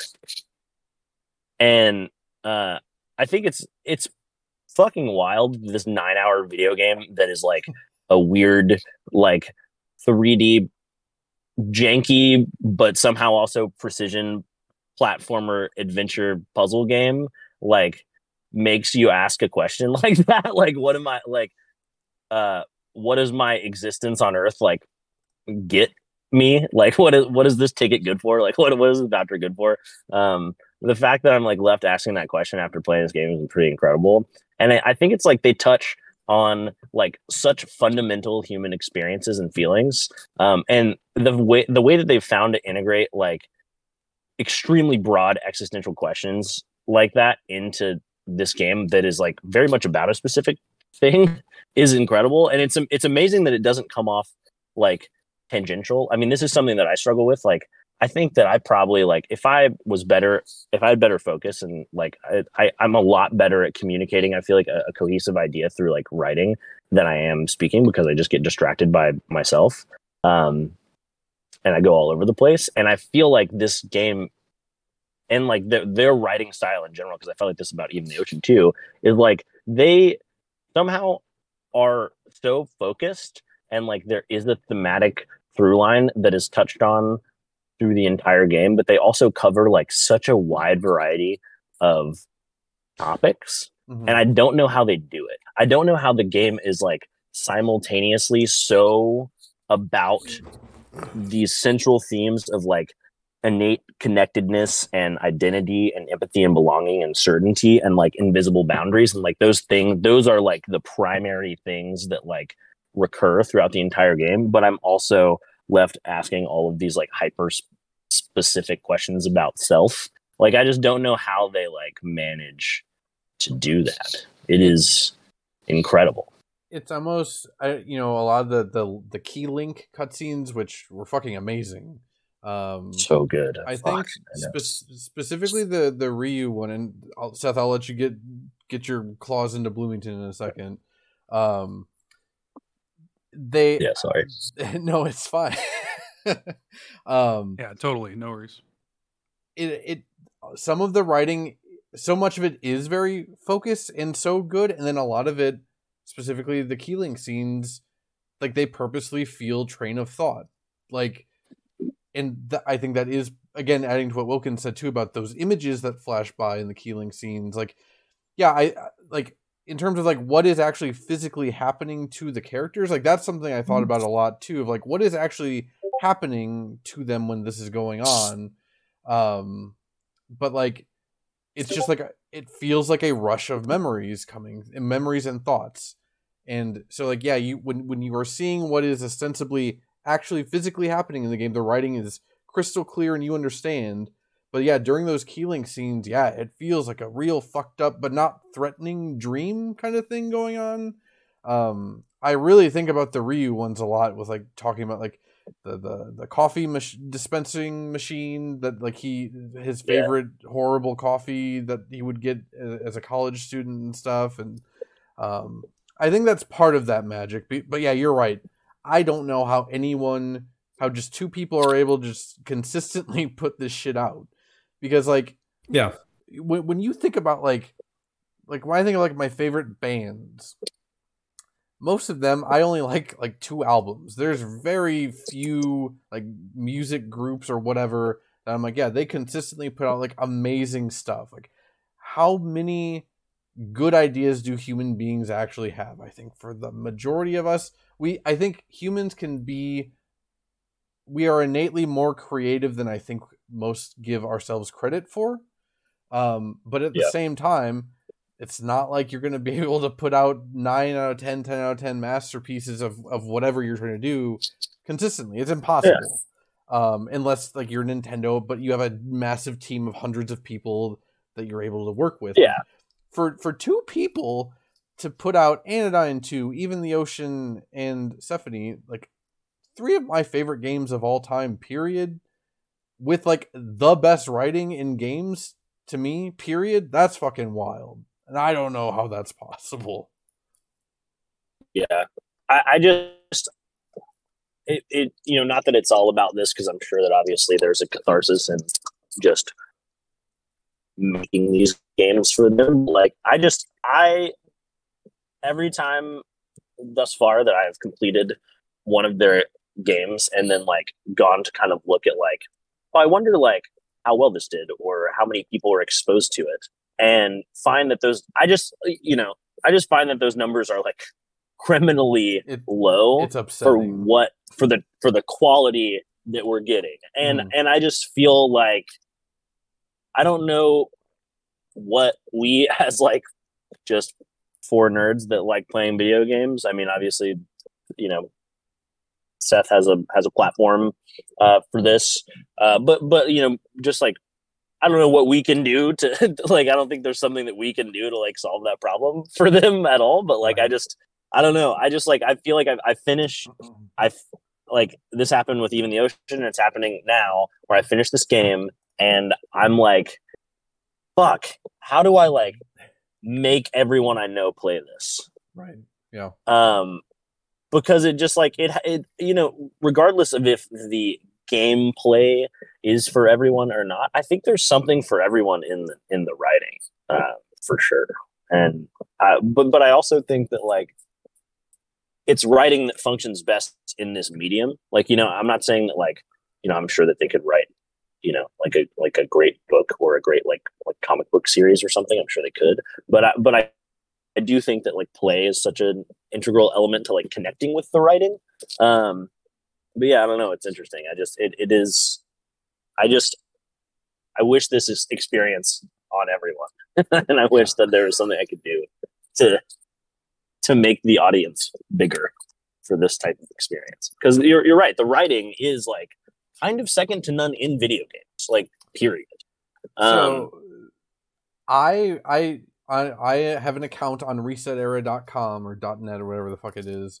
The biggest gaming forum on the planet full of gamers. Um I made when I played Anodyne 2, I was so blown away and I was like more people have to play this game. And I made a thread about it. There were like there's tens of thousands of people on that site. Uh it got like 30 responses and half of them were fucking assholes. so to give you any kind of an idea of like what you can do, I guess the answer's nothing. yeah, It's tough, man. I've been trying my damnedest out here. yeah, It's um it's rough. It's well and it's the kind of thing too where like the things that we love about their games are tough sells. And like they know Yeah. that. Mhm. You know, they're they're aware of that too. And um to the point where like their new game Angeline Era is like almost like a dig at that. Like, well, this is a game where you, you have a sword and a gun. right. you know so they're you know they're they're kind of playing playing with that too and i think they understand that i think the advantage they have because they're just two people um they don't actually need to sell like that many copies to keep doing what they're doing which i think is also a benefit um that that they have for keeping it so small scale but yeah i mean i agree i think i think it's all it's so special even for me like I was introduced to their games from Matt basically pestering me to play Anodyne 2 for like a straight year. And I just, he's like, trust me, if you play this, you'll love it. And I just kept putting it off, putting it off until finally I did. And I said, holy shit, this game like kind of changed my life a little bit. Um, and I've been obsessed with them ever since. They're, you know, they're handily my favorite independent developer. Um, and you know, like it's it's it's one of those things where you have to just kind of get people in the door, and it's like you're evangelizing, you know, this kind of stuff. Like you're like a door to door evangelist or something, and um, it's it's weird, but like what we're doing right now is the best we can do. You know, like this this right here talking about it and keeping that conversation word of mouth going in whatever small way we can is is all we can do to tell people about how special this art is um and i think yeah sharing some of these personal stories uh again it's what the whole fucking game is about you know like Yeah. the, the whole game is about you know they, they say like this whole concept of onyx which is this thing that they use to connect with everything including Sephonie Island they it says like it's not just a device it's a meeting place. You know it's where they connect and they go and they learn each other in the most beautiful way. And so when Sephonie is creating these experiences like early in the game they're drawn into the caves in Sephonie because they can smell things from their past in there. And you know as they're linking with this island it's starting to learn more about them. So what you're seeing kind of is like the chat gpt ai art version of like their their memories because that's Sephonie coming to understand them. Um and that's the way that real memories feel which is Mhm. why it feels so true. The way that they've captured vibes. Yeah i'm from the midwest as well and um my stepmom there's a period of my life where i went to bloomington illinois every day You know, my stepmom used to work for a Sears and worked off of the in the Sears office over there, and I would go to work with her every day for a summer. Um, and yeah, like the even just the way that they have, you know, the the key species in there is this massive like brain that is like casting an orangey glow over the entire thing. Even just that choice is so true to the vibe of it. That is what it looks like there. You know, the cornfields, the highways, the little like diners and the fucking abandoned cars, like that's what it is. And um and they have managed to capture this thing of like everybody from the Midwest desperately wants to escape, but it's also like a there's a part of you that appreciates and even kind of loves it for what it means to you like sort of in that moment like what it sort of um will always it's something i'll always have in my pocket. I can always like you know reach in and feel it and remember that it's still there you know? Um and so like that that was really special to me as well. That that was definitely a, a highlight segment. Um but i also think about like like the the sort of opposite of this the sort of like getting to have this window because I had such a strong reaction to that section.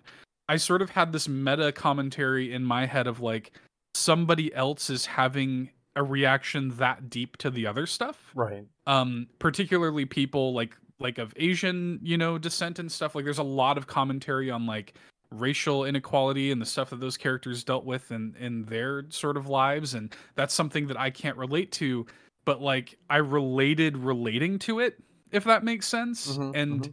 um it, it sort of gave me like a really interesting sort of like um empathy that I think I demonstrate in my daily life, but like the the empathy um I think really sort of was uh the, the bridge of empathy was built within the game in that way, strangely. Which which again just ties into what the entire theme of the game is.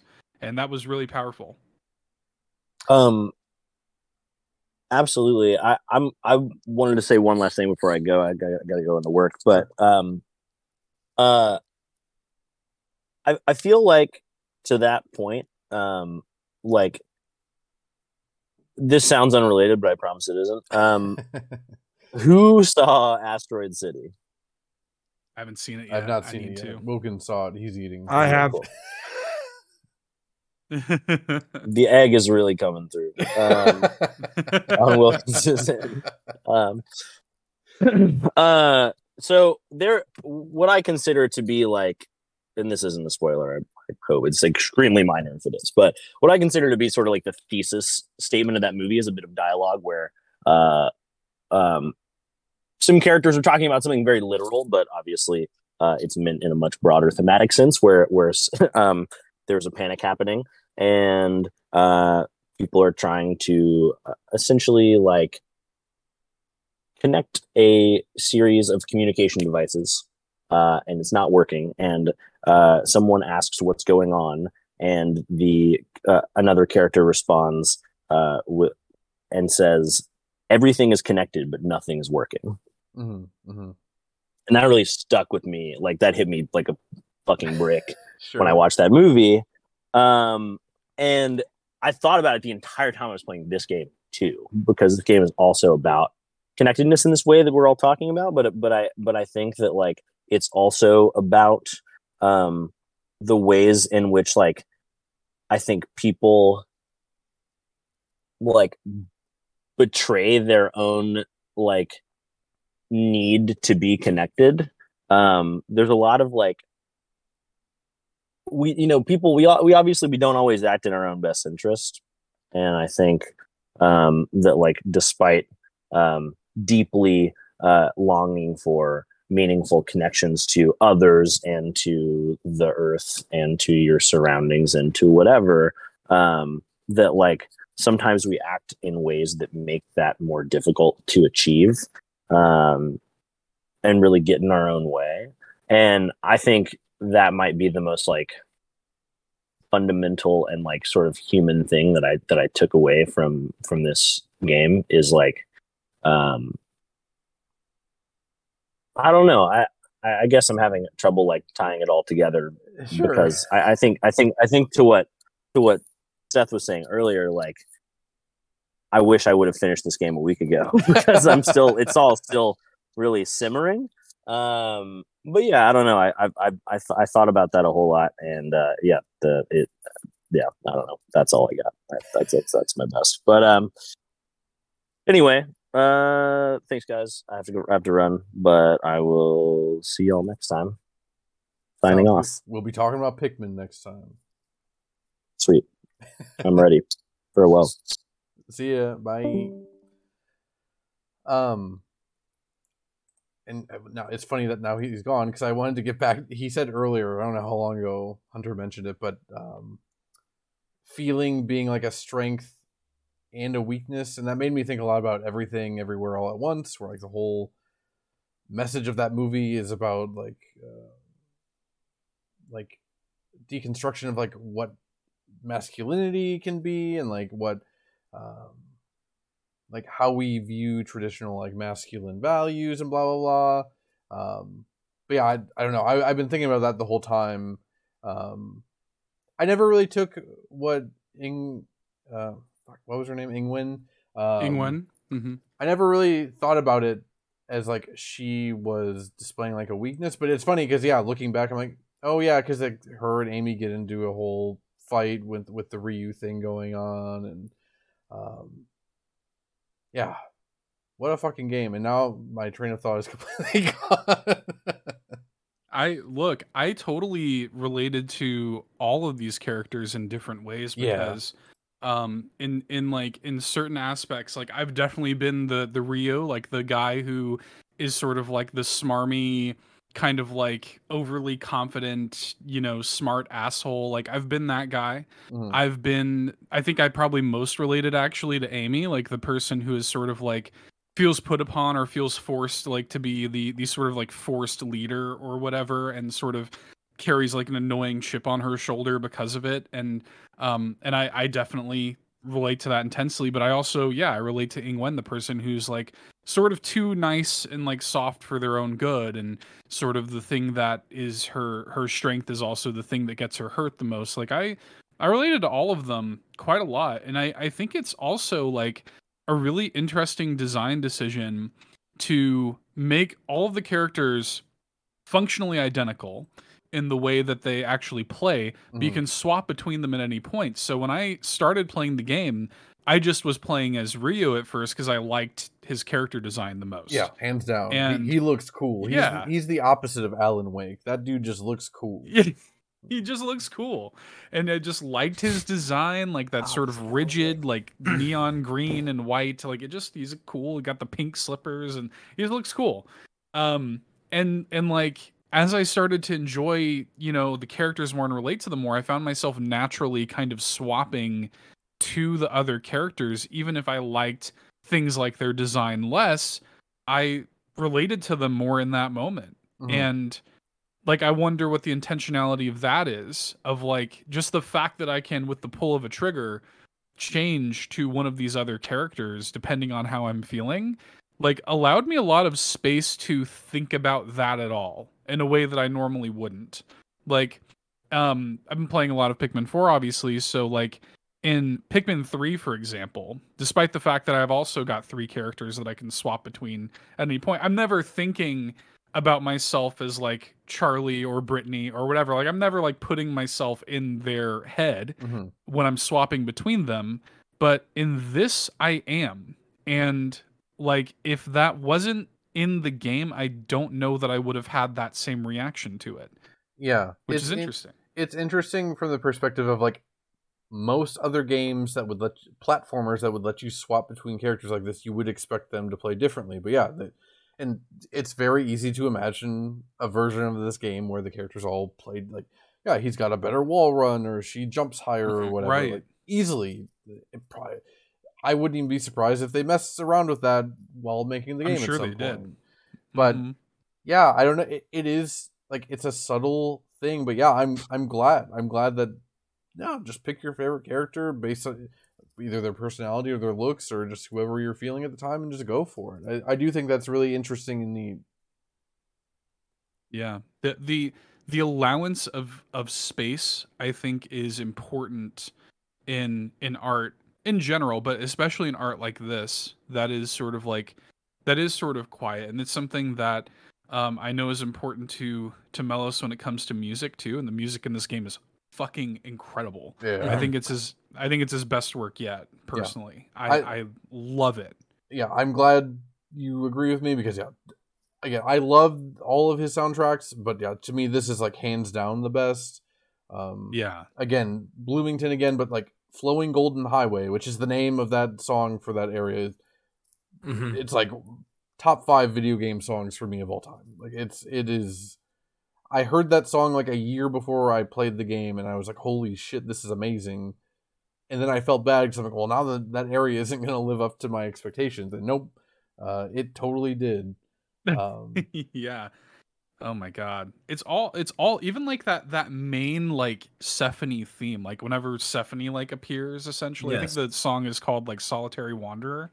Like man, like it just he has managed to create this like again just allowing for the space to parse how it makes you feel at the moment you're listening to it. There was a long period of time where every time I would meditate every morning to Center City Cenote um from uh Anodyne 2 because it was a great meditation song because like the the way I felt about it could change. I could think of it as being something scary or happy or whimsical.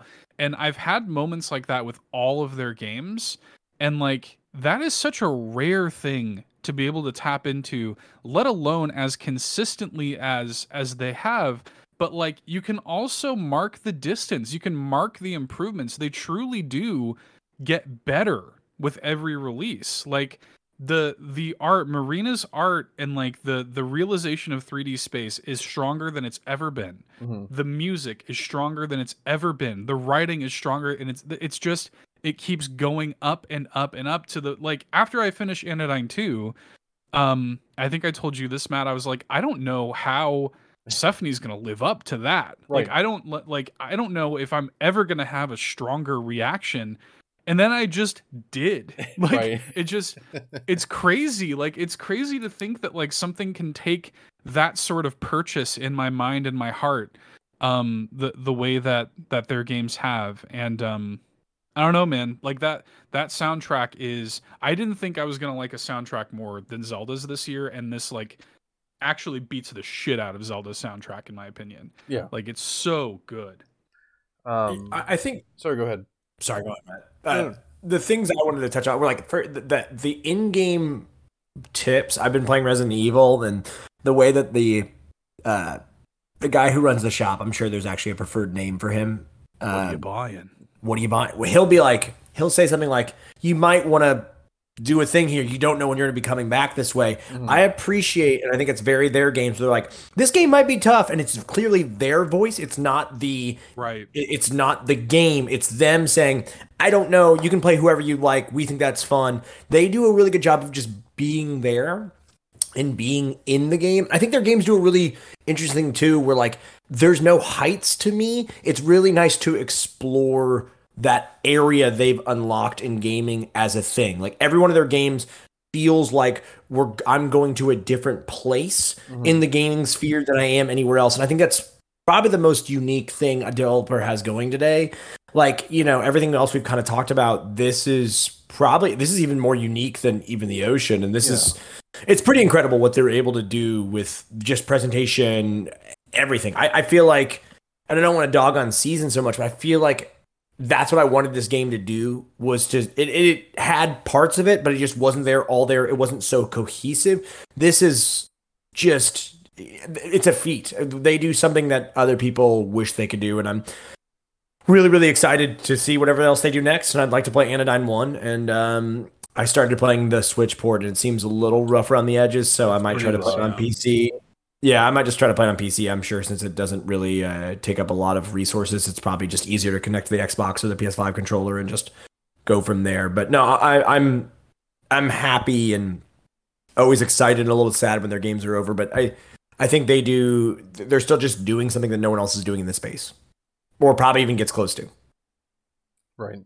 Like I I can't think of again. We talked about it before. I can't think of anyone, any indie studio, or really, again, besides Nintendo first party stuff, I can't think of any other game studio putting out stuff this consistently high of quality. Like there, there's there there's no one like certainly not in the indie space, and even and when there is, it takes them like fucking like six years to get out. You know, the sequel to Hollow Knight, which is fine. I'm not complaining. I'm sure Silksong's gonna be amazing, but like, um, not just like every couple years, like Analgesics just like, you know, here's another one of your favorite games of all time. Here you go, have fun. Crazy man. I don't know how into spoilers we want to get. I think we should Um, almost always just go for it. On, on I don't Yeah. see any Okay. reason not to. Fuck it. Okay. I I would really like to talk about the ending. Yeah, let's do it. and the the epilogue yeah i there's there's a lot to sort of unpack with with the ending and and the epilogue because like it is when you get to the end of the game and, and i think hunter touched uh, touched on this a little bit earlier but like that that sort of notion of like we've done all this work but can we even let it like can we even trust what our government's going to do with it and stuff? And like this notion that those people didn't just become like lifelong friends for the rest of their life you know? Like they had this kind of moment where they worked together they connected like on a deep and personal level but it almost feels like a summer camp or something where like like that like that was true then but it didn't necessarily carry on for the rest of their lives Mhm. I thought that was so like honest. Like I Yeah. thought that was so just like yeah, just human and honest to experiences where like I uh it made me think about um you know one of one of my when I worked at GameStop uh, I was really close friends with one of the other managers. Like I'm like the godfather of his first kid technically. And like that's how close we were back then. And we have not talked in a real way in like 10 years now right. you know, and it became obvious that we were really close then. And like he and I's relationship will always kind of be back then, but like that doesn't mean that it's true now. And you realize how much of a blip actually that thing that was once really important and impactful actually was. And I, I just thought that was like, I thought that was a really honest way to sort of end the game and then to like do the the credits roll and have the epilogue as like essentially an optional thing, which is weird to me. Like I think that most people would feel unsatisfied by by the ending because it isn't like a quote unquote good ending. Yeah, yeah. It just, it Um, just, it's just done. Like it's just, it, it's, it feels Yeah. weird at the time. Yeah. Right. And and so like the epilogue kind of feels like it, it's like required reading Mhm. but like it also it, it it's it's handled a little bit strangely but i think i i think i ultimately kind of appreciate it because it kind of like makes you seek it out which i think is also um tied into like the new character that is introduced um who also has to like make that decision. Like i think even just that little extra step of having to go into the menu and choose to engage with the epilogue maybe gives you a little bit of connective tissue and maybe this is just me reading too much into it but maybe gives you a little bit of connective tissue to that character who also had to go out of her way to do the hard thing and make sure that her grandmother's research was you know out there and, and everything and, and make sure that that story is sort of remembered and get to the bottom of what actually happened Mhm. so i don't know i liked that a lot like that that really worked for me Um, yeah, I think I expressed to you I, I didn't know how I felt about the ending at the time, and that was it was mostly just about how it was separated like that. Like I I like the actual Yeah. content of what's happening. It just it it it felt weird to me. But the more I look at it, I mean, yeah, it makes sense. There's a time jump of 50 years, and the null virus has happened and stuff. So it does make sense. Um, I yeah, the your point about the um like them the Amy, Ryu, and Ingwen not having a lifelong relationship after that. I like yeah that you know we all have relationships like that. You know, like I I'm still friends on social media with people I haven't talked to in fucking 15 years. Um, and yeah, even different periods of your life where people even come and go. Like people can come back and whatever. And yeah, that is a yeah, like you said, it's very honest. Though for me, that whole the whole ending sequence of like the the three are in Sephonie, so the four are are about to to fully link, I guess. Um, and then it's interrupted by the rescue party coming and everything that af- that happens afterwards. I I almost took it as like it was too painful for them to even come back together anyway. Like it's not even like it was almost like a conscious decision of like like things can't be like that ever. Like we're never gonna be that close. Like why? Mhm. I mean, to to give anyone context who haven't who hasn't played the game, for one, go play the fucking game and see the ending. It's very good. Yeah. But like the way it's portrayed, like you're seeing these um these like featureless like polygonal almost like clay or like marble statue versions of the characters and they're all like posed around Sephonie and they're all inter they're touching and in very like sensual ways like again i i'm no i like to think i'm somewhat smart. I i know i'm smarter than a lot of people but i also i know i'm also pretty fucking dumb. Um i the way they're posed is almost like fucking like greek statues. Like it, it is almost like the the the read I got is like they were right on the verge of this amazing. It, it almost feels like an interrupted like orgasm is is what it feels like to me. right. And, right, like, right, right. And the like they just they they can't ever fulfill those feelings ever again, and like it just isn't. It, it like it, it's like a frustration. Like it's like we were we were so close to this thing, and then it it was interrupted, and, and we can never come back to that moment in time again like yeah it it makes me think about all kinds of like like again i guess any any good story makes me think about this kind of stuff but yeah like ex-girlfriends or like former friends like it, it, it made me think of all Yeah. kinds of stuff and it is still the thing that i i am thinking about the most when it comes to the story like bloomington hit me the hardest but like yeah that ending and and, and what the implications are um with those poses and stuff that is the thing that i am consistently thinking about the most. It, it it's interesting because I think this is something, and the other person in the chat who's not talking right now can probably relate to this. But if you do, if you end up working in the restaurant industry, there's a level of you work with people who I there there are people who I saw more than my wife, Mm-hmm. who I would work with for a couple of years and I don't see them anymore. I don't have any connection. I have been to their house for, you know, I've seen you know, you've gone through the whole rigmarole and you're so close to these people. And the second you leave a service industry job, it's, I'm not saying it's always like this. There's a, you leave a lot of people behind. It's just kind of like you go on with that. And I thought that was really interesting in the way that they kind of all ended it and were like, it's, it is what it is. Like it, it's a very natural way of looking at life, which is actually that people come and go and are always moving in influx in your life, rather than being these static. Like, oh my god, everyone's gonna be friends for forever. We love everybody. Like, I appreciate that their games say and do things that every human probably actually does and responds, rather than it being some sort like facsimile of like, yay, like I don't know. There's a realism that's just portrayed there, and I, I also took a lot of the ending to be like. I don't know how this is probably just my fascination with that idea and also this piece of media, but it felt a little like Lilith in Neon Genesis Evangelion. I felt like we were ascending. I felt Yeah. like there was a level of like uh, human instrumentality. There's a, this level of like we're all getting closer than we ever have been before. There are no boundaries. There's no there's no pain. There's no suffering, which could probably be a little heaven esque. But it, it was almost like this, and it's really sad to see that it didn't happen, and mm-hmm. also that Sephonie was trapped in a train station for fifty some years, just by themselves, and they're like an entity, and they exist, and this person had to come get them. It's it's very interesting, and I think I would love to know why. Excuse me.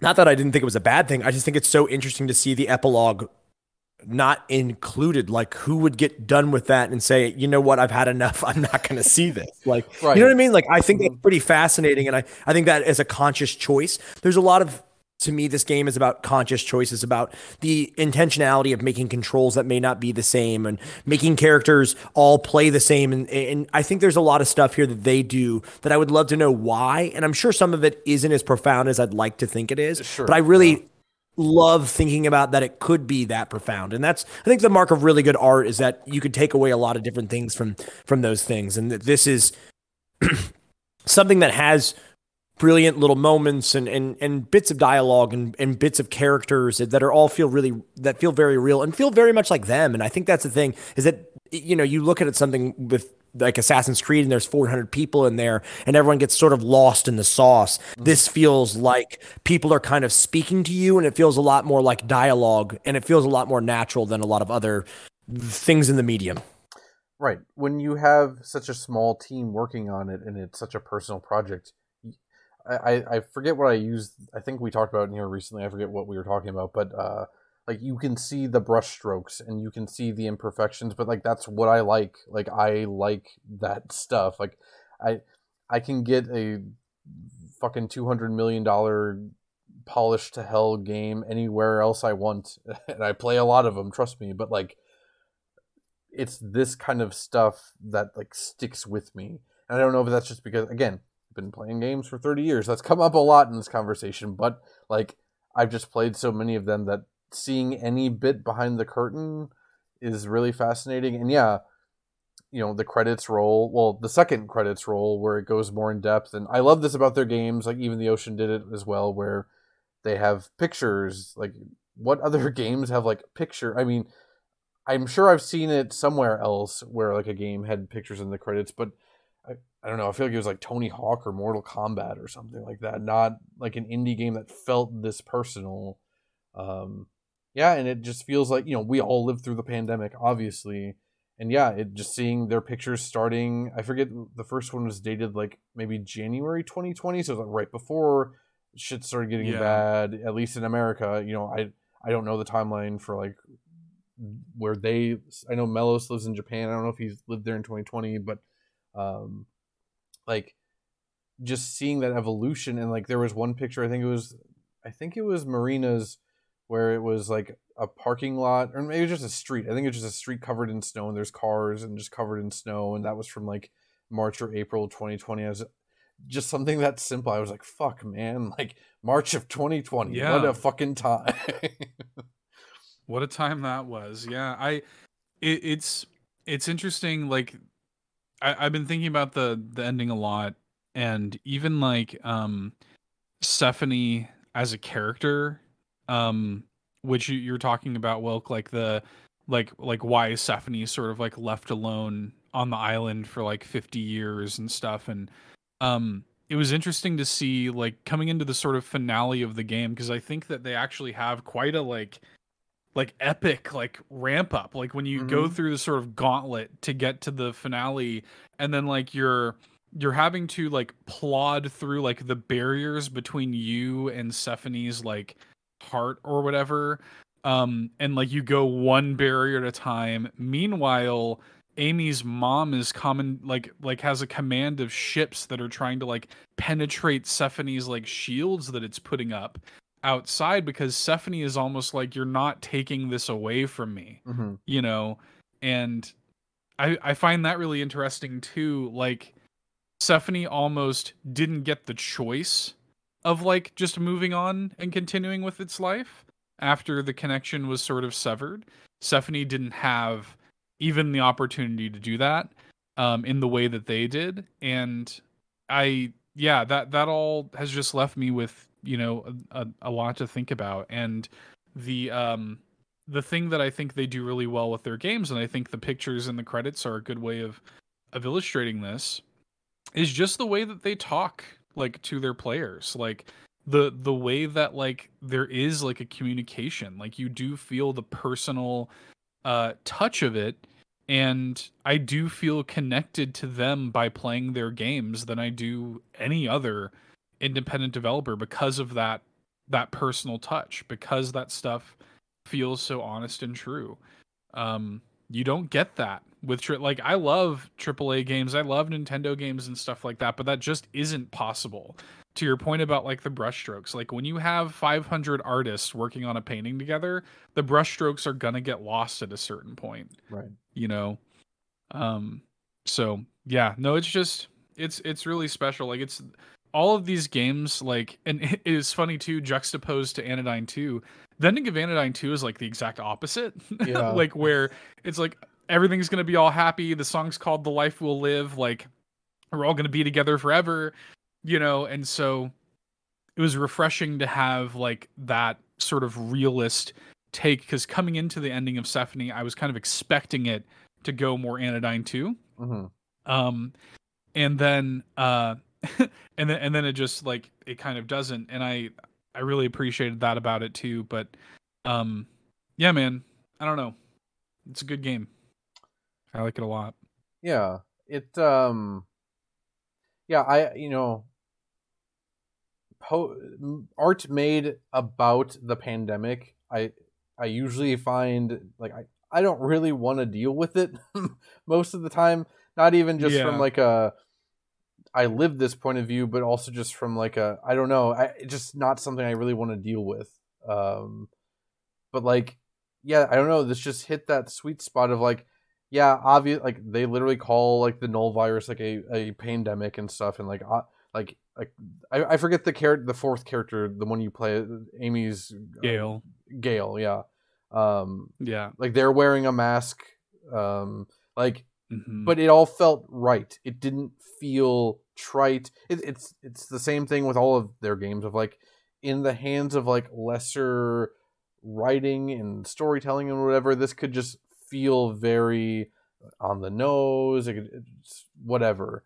Um, this all felt right, and also yeah, it wasn't exactly a happy ending, but it also wasn't like it, it was more melancholic and bittersweet than anything. I mean, I mean they do go through a pandemic where a lot of people die and stuff, but like from a from a personal perspective, like it doesn't feel like a disaster movie or whatever. It doesn't feel like right you still feel the humanity like when when Gale is interviewing um Ing Wen like 50 years on like and they're laughing like despite everything you know during the pandemic we were still laughing and having fun. It just felt different. Like if anyone is listening to this podcast in 50 years and you weren't alive for the pandemic we still went on with our lives. It was just kind of weird but we still found ways to keep going like because you have to.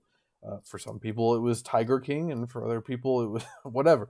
Um, but yeah, that I don't know. Like I said, I, I can't think of any other studio that would, yeah, that would hit that sweet spot of like, yeah, this isn't like a super optimistic happy ending, but this also isn't like a complete disaster ending. And yeah, I would say that overall, I find the game quite optimistic in regards to its politics and stuff. More right so, more so than I am. Um, right there were a couple more quotes I wanted to read. They aren't as long as the other one. Let me make sure I got them. Ah, this is from uh, Ingwen's section during her Onyx Mindshare part. Uh, your mom was in the government, and you imagined her pouring ice into the ocean to cool it. But then one Oh, day, yeah. yeah, but then one day you found out her job was convincing stubborn people with money that maybe they should invest in something besides oil to burn up the planet and space rockets to escape once there's nothing left. Um, it just reminds me of a couple years ago with the whole Jeff Bezos and Elon Musk, like the the billionaire like space race going on, and like my reaction is like, do you not see that the richest people on the planet are trying to get off the planet? like, right yeah. um like that that's you, you know because again this game takes place in what like 2040 or something like that so like Mhm. ostensibly in this future they have at least figured out some of this shit because uh, they don't talk about like global war. i mean again it is referenced right there that but that is seemingly like they figured it out that her mom was able to convince rich people with power and money that like oh yeah okay we can fix this we don't need to abandon ship just yet um i thought that was very powerful. I think i had one other huh. I don't think i had another politics one. I have a couple other quotes. Um uh, that one's very long. Oh this one really fucking hit me and i guess it does touch on politics stuff a little. Um, I believe this is just from the Bloomington section again. Oh, I think it's from Amy's Onyx Spine Share. Um, you'll probably never have to find out what it's like to die separated by an impenetrable language barrier. You feel lucky to not have to immigrate for financial or safety reasons. You know some people don't have a choice. Um, as someone that is currently living in a country where I don't natively speak the spoken language, yeah, that one hit pretty hard. Yeah, man. There's yeah. The the writing is so fuck and like there's just there's a lot of like little you know moments of writing like that. I I took one I think this might have been from Amy's section as well um where it talks about um the, the quote is each grandparent you lost felt one step closer to the inevitable losing your parents. That was too much to think about even though you're lucky to have and love both your parents and to have met all your grandparents, you don't know if you deserve your mourning. Like, damn, dude. Yeah. Like that. I felt like personally attacked by that shit, you know? Um, there's just so many little bits of like very honest and raw writing, which is interesting because another another thing that's interesting about this game, uh, typically the sort of arrangement of analgesic is Melos is like designer and you know composer, and Marina is typically the writing lead and the artist. Mhm. And here, uh, Melos is actually the writing lead, and Marina was involved with the writing, of course, but Melos was the the writing lead. And I think a lot of that hopeful thing is probably Marina. Like I think um, a lot of that stuff feels kind of anodyne to Steven Universe ish hopefulness, Mhm. right? Um, but so, so I think that that flavor is in there. But it was interesting to see, like, especially if you look at stuff like Melos has like a personal blog and like that also like his writing style, the way he sort of just like marinates and, and like kind of ruminates on things, it feels very much in line with like what he is as a person. And um it, the the game just feels like a collection of like raw human thoughts Mhm. sort of vomited onto this like visual novel thing. And uh there's so at, like as a result yeah there are a lot of those that just feel like a twist in the of the knife in the stomach you know?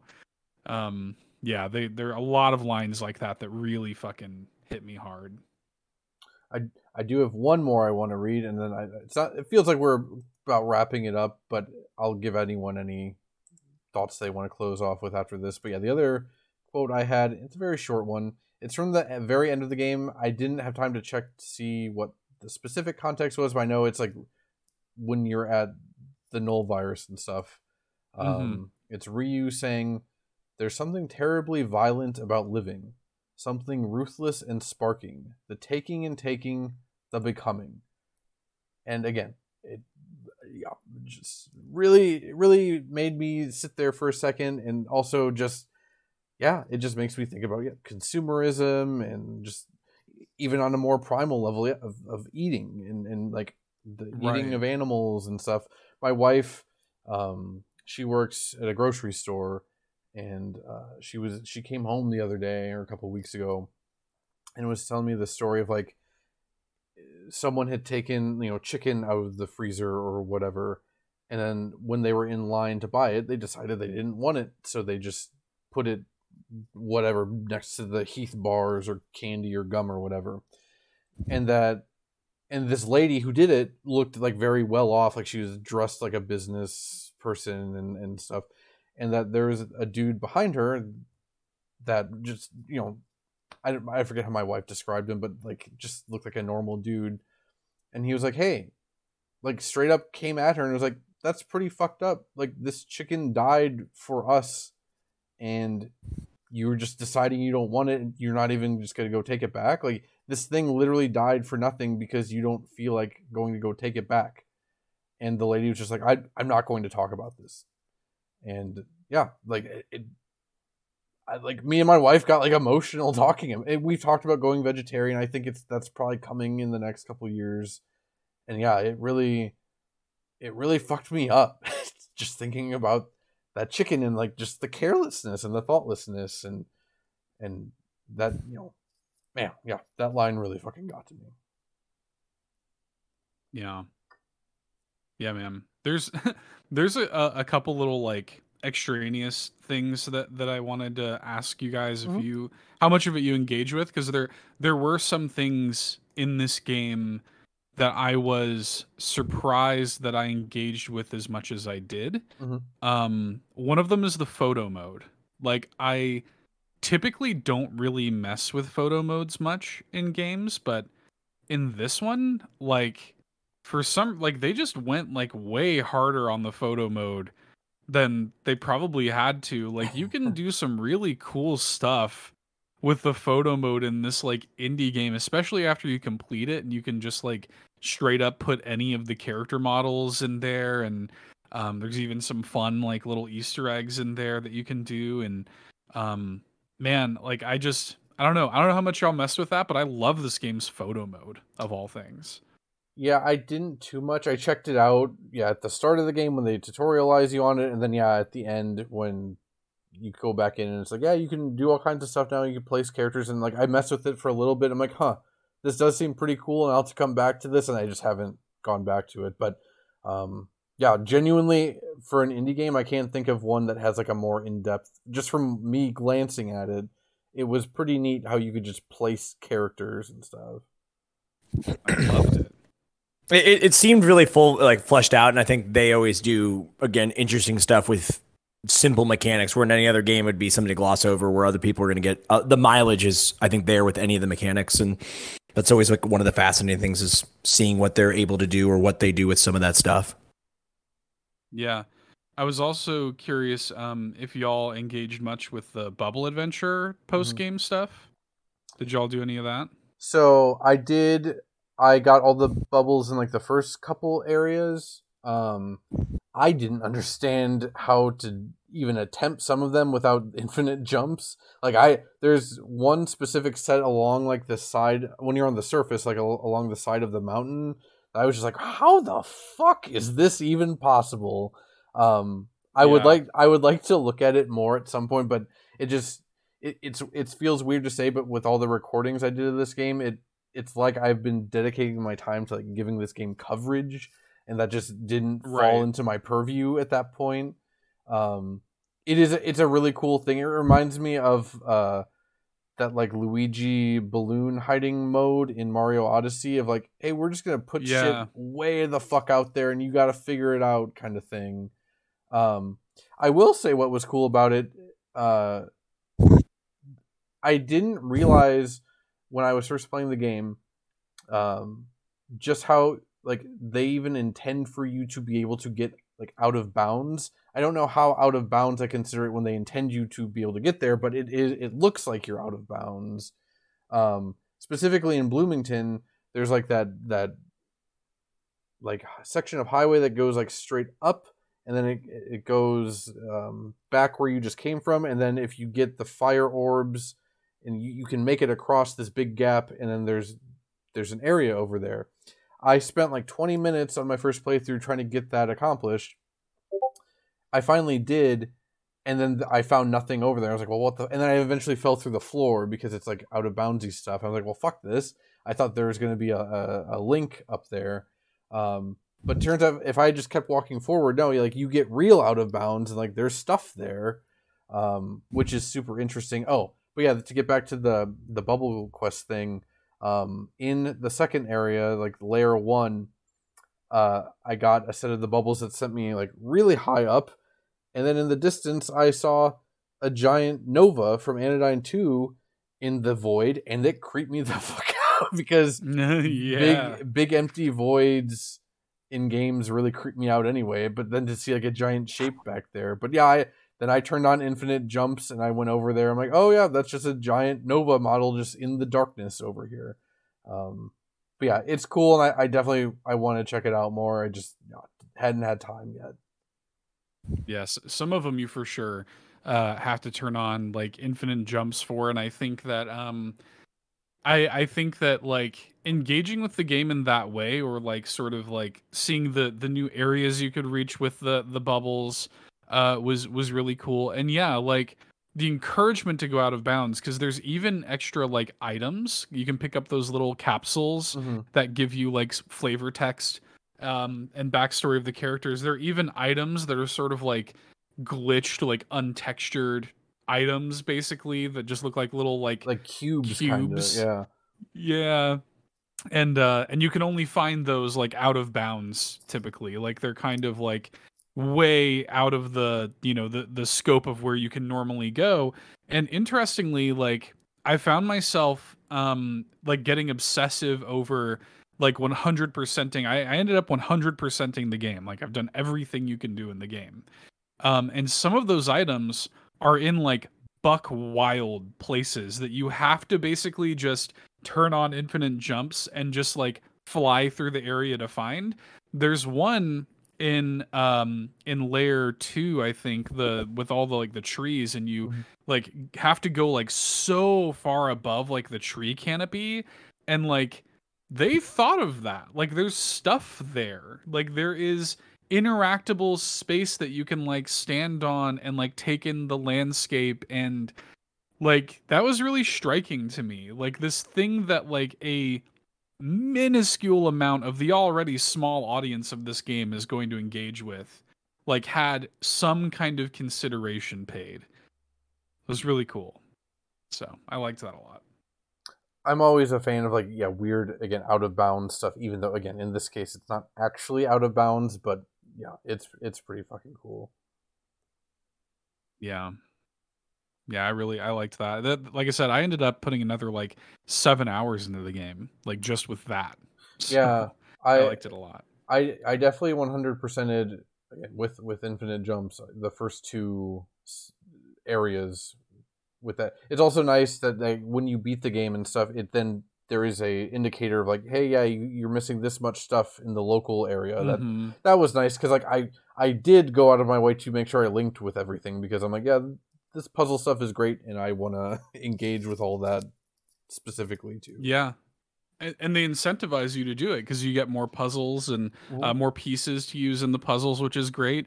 They also have like a sort of dev room that, which is they usually have like kind of you know cut content um, in their games, which which I think is also really neat about their games. But um, this one has like uh has like cut links as well. There's like I don't know, Right. six or seven, I think. Mhm, mhm. Yeah. I It's- forgot those are that. cool too. Like it's neat to see like kind of what was left on the cutting room floor. even the entrance into the dev room feels like you're finding like the fucking like the bunker in Lost or something. Like it's it's Right. it's pretty cool. Yeah. yeah. People should play it. Was if you was- made it to the end of this like three hour Yeah. podcast. that if if you, I think I'm going to also upload this to YouTube and put it in that same playlist. So may, may, those videos got more views than I was expecting, a tiny, tiny bit. So may, maybe someone will listen Nice. to this. But um, Wilk, was there anything? Did you have any uh, ending thoughts on Sephonie? No, I mean, I feel, I feel like we it was really nice to hear everyone else's opinion, and you know, there's still a lot to chew on, and I feel like it's something I'll be probably thinking about for the foreseeable future in some capacity.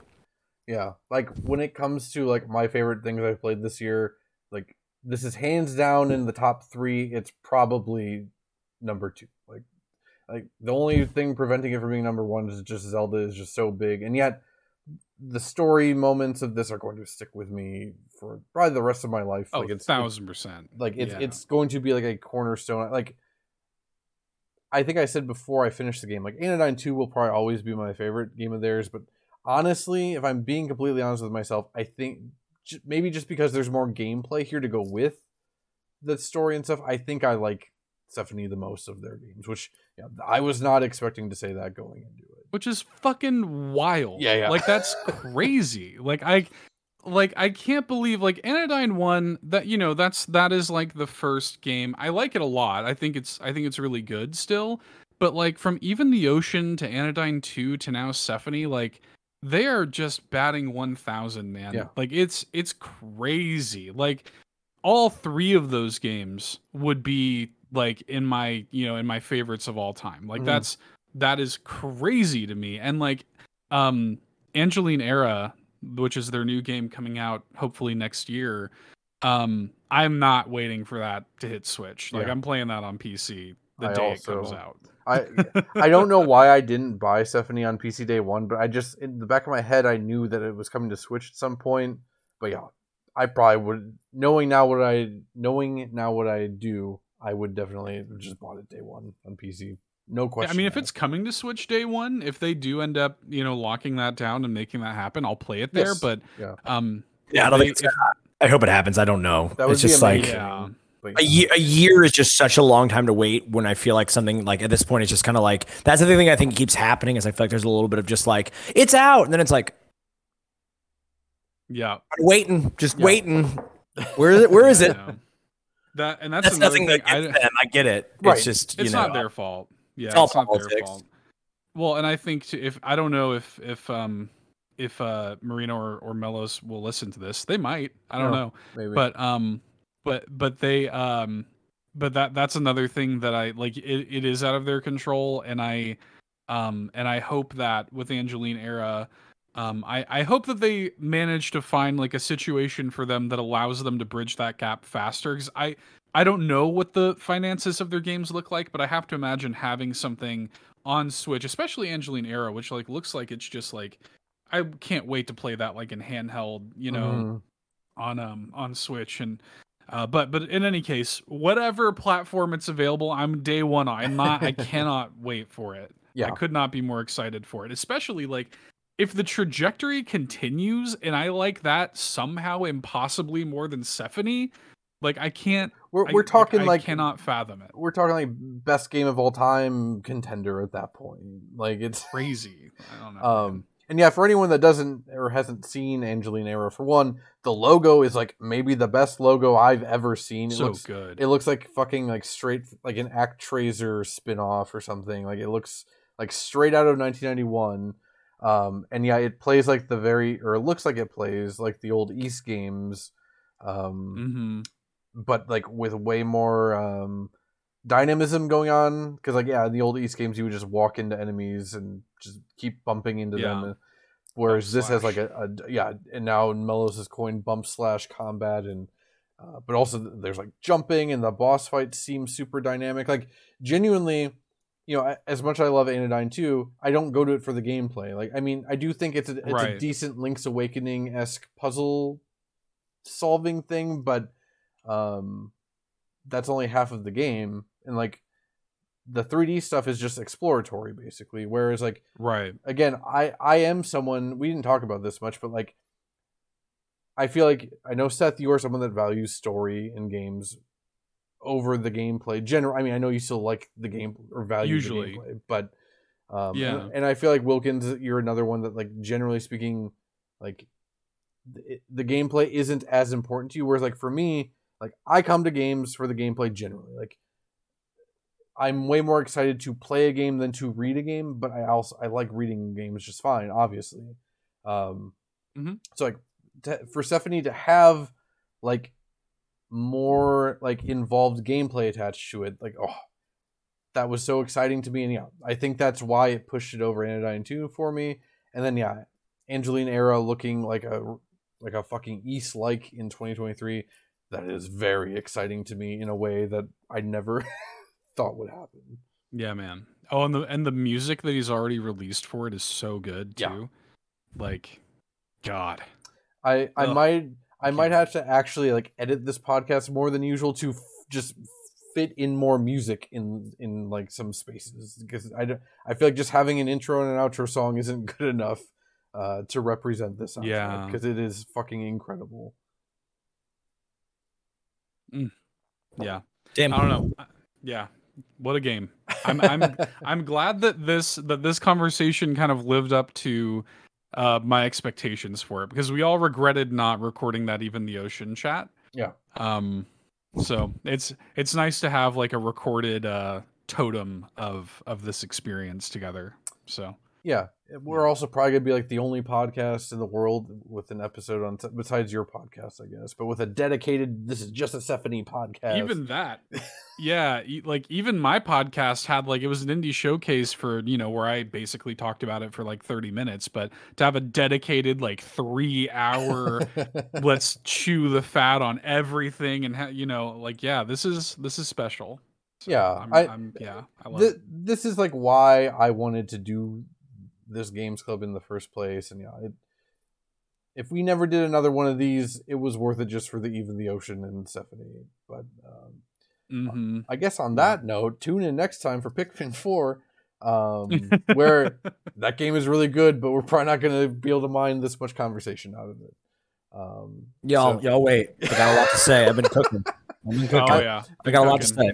I will say before I stop the recording, I'm very excited for you to do the engulfed castle uh, in Pikmin Wilk because that was I did. Did you? We're talking about. You, It's you a, know- du- it's a dungeon with the the roll. We'll Yeah, talk. yeah, Let's yeah, talk. yeah, Let's yeah, talk. yeah, Okay. All right. Well, thanks everyone for coming. Uh, thanks Hunter for being here, and thanks Jim for being in the background and turning on his camera for a while. I had to try not laughing Thanks, because Squeegee. It, it, it was very. All of a sudden, Jim was just there silently playing Pikmin. It was very good. um, but thanks y'all, and thanks for listening. Bye. I. Bye.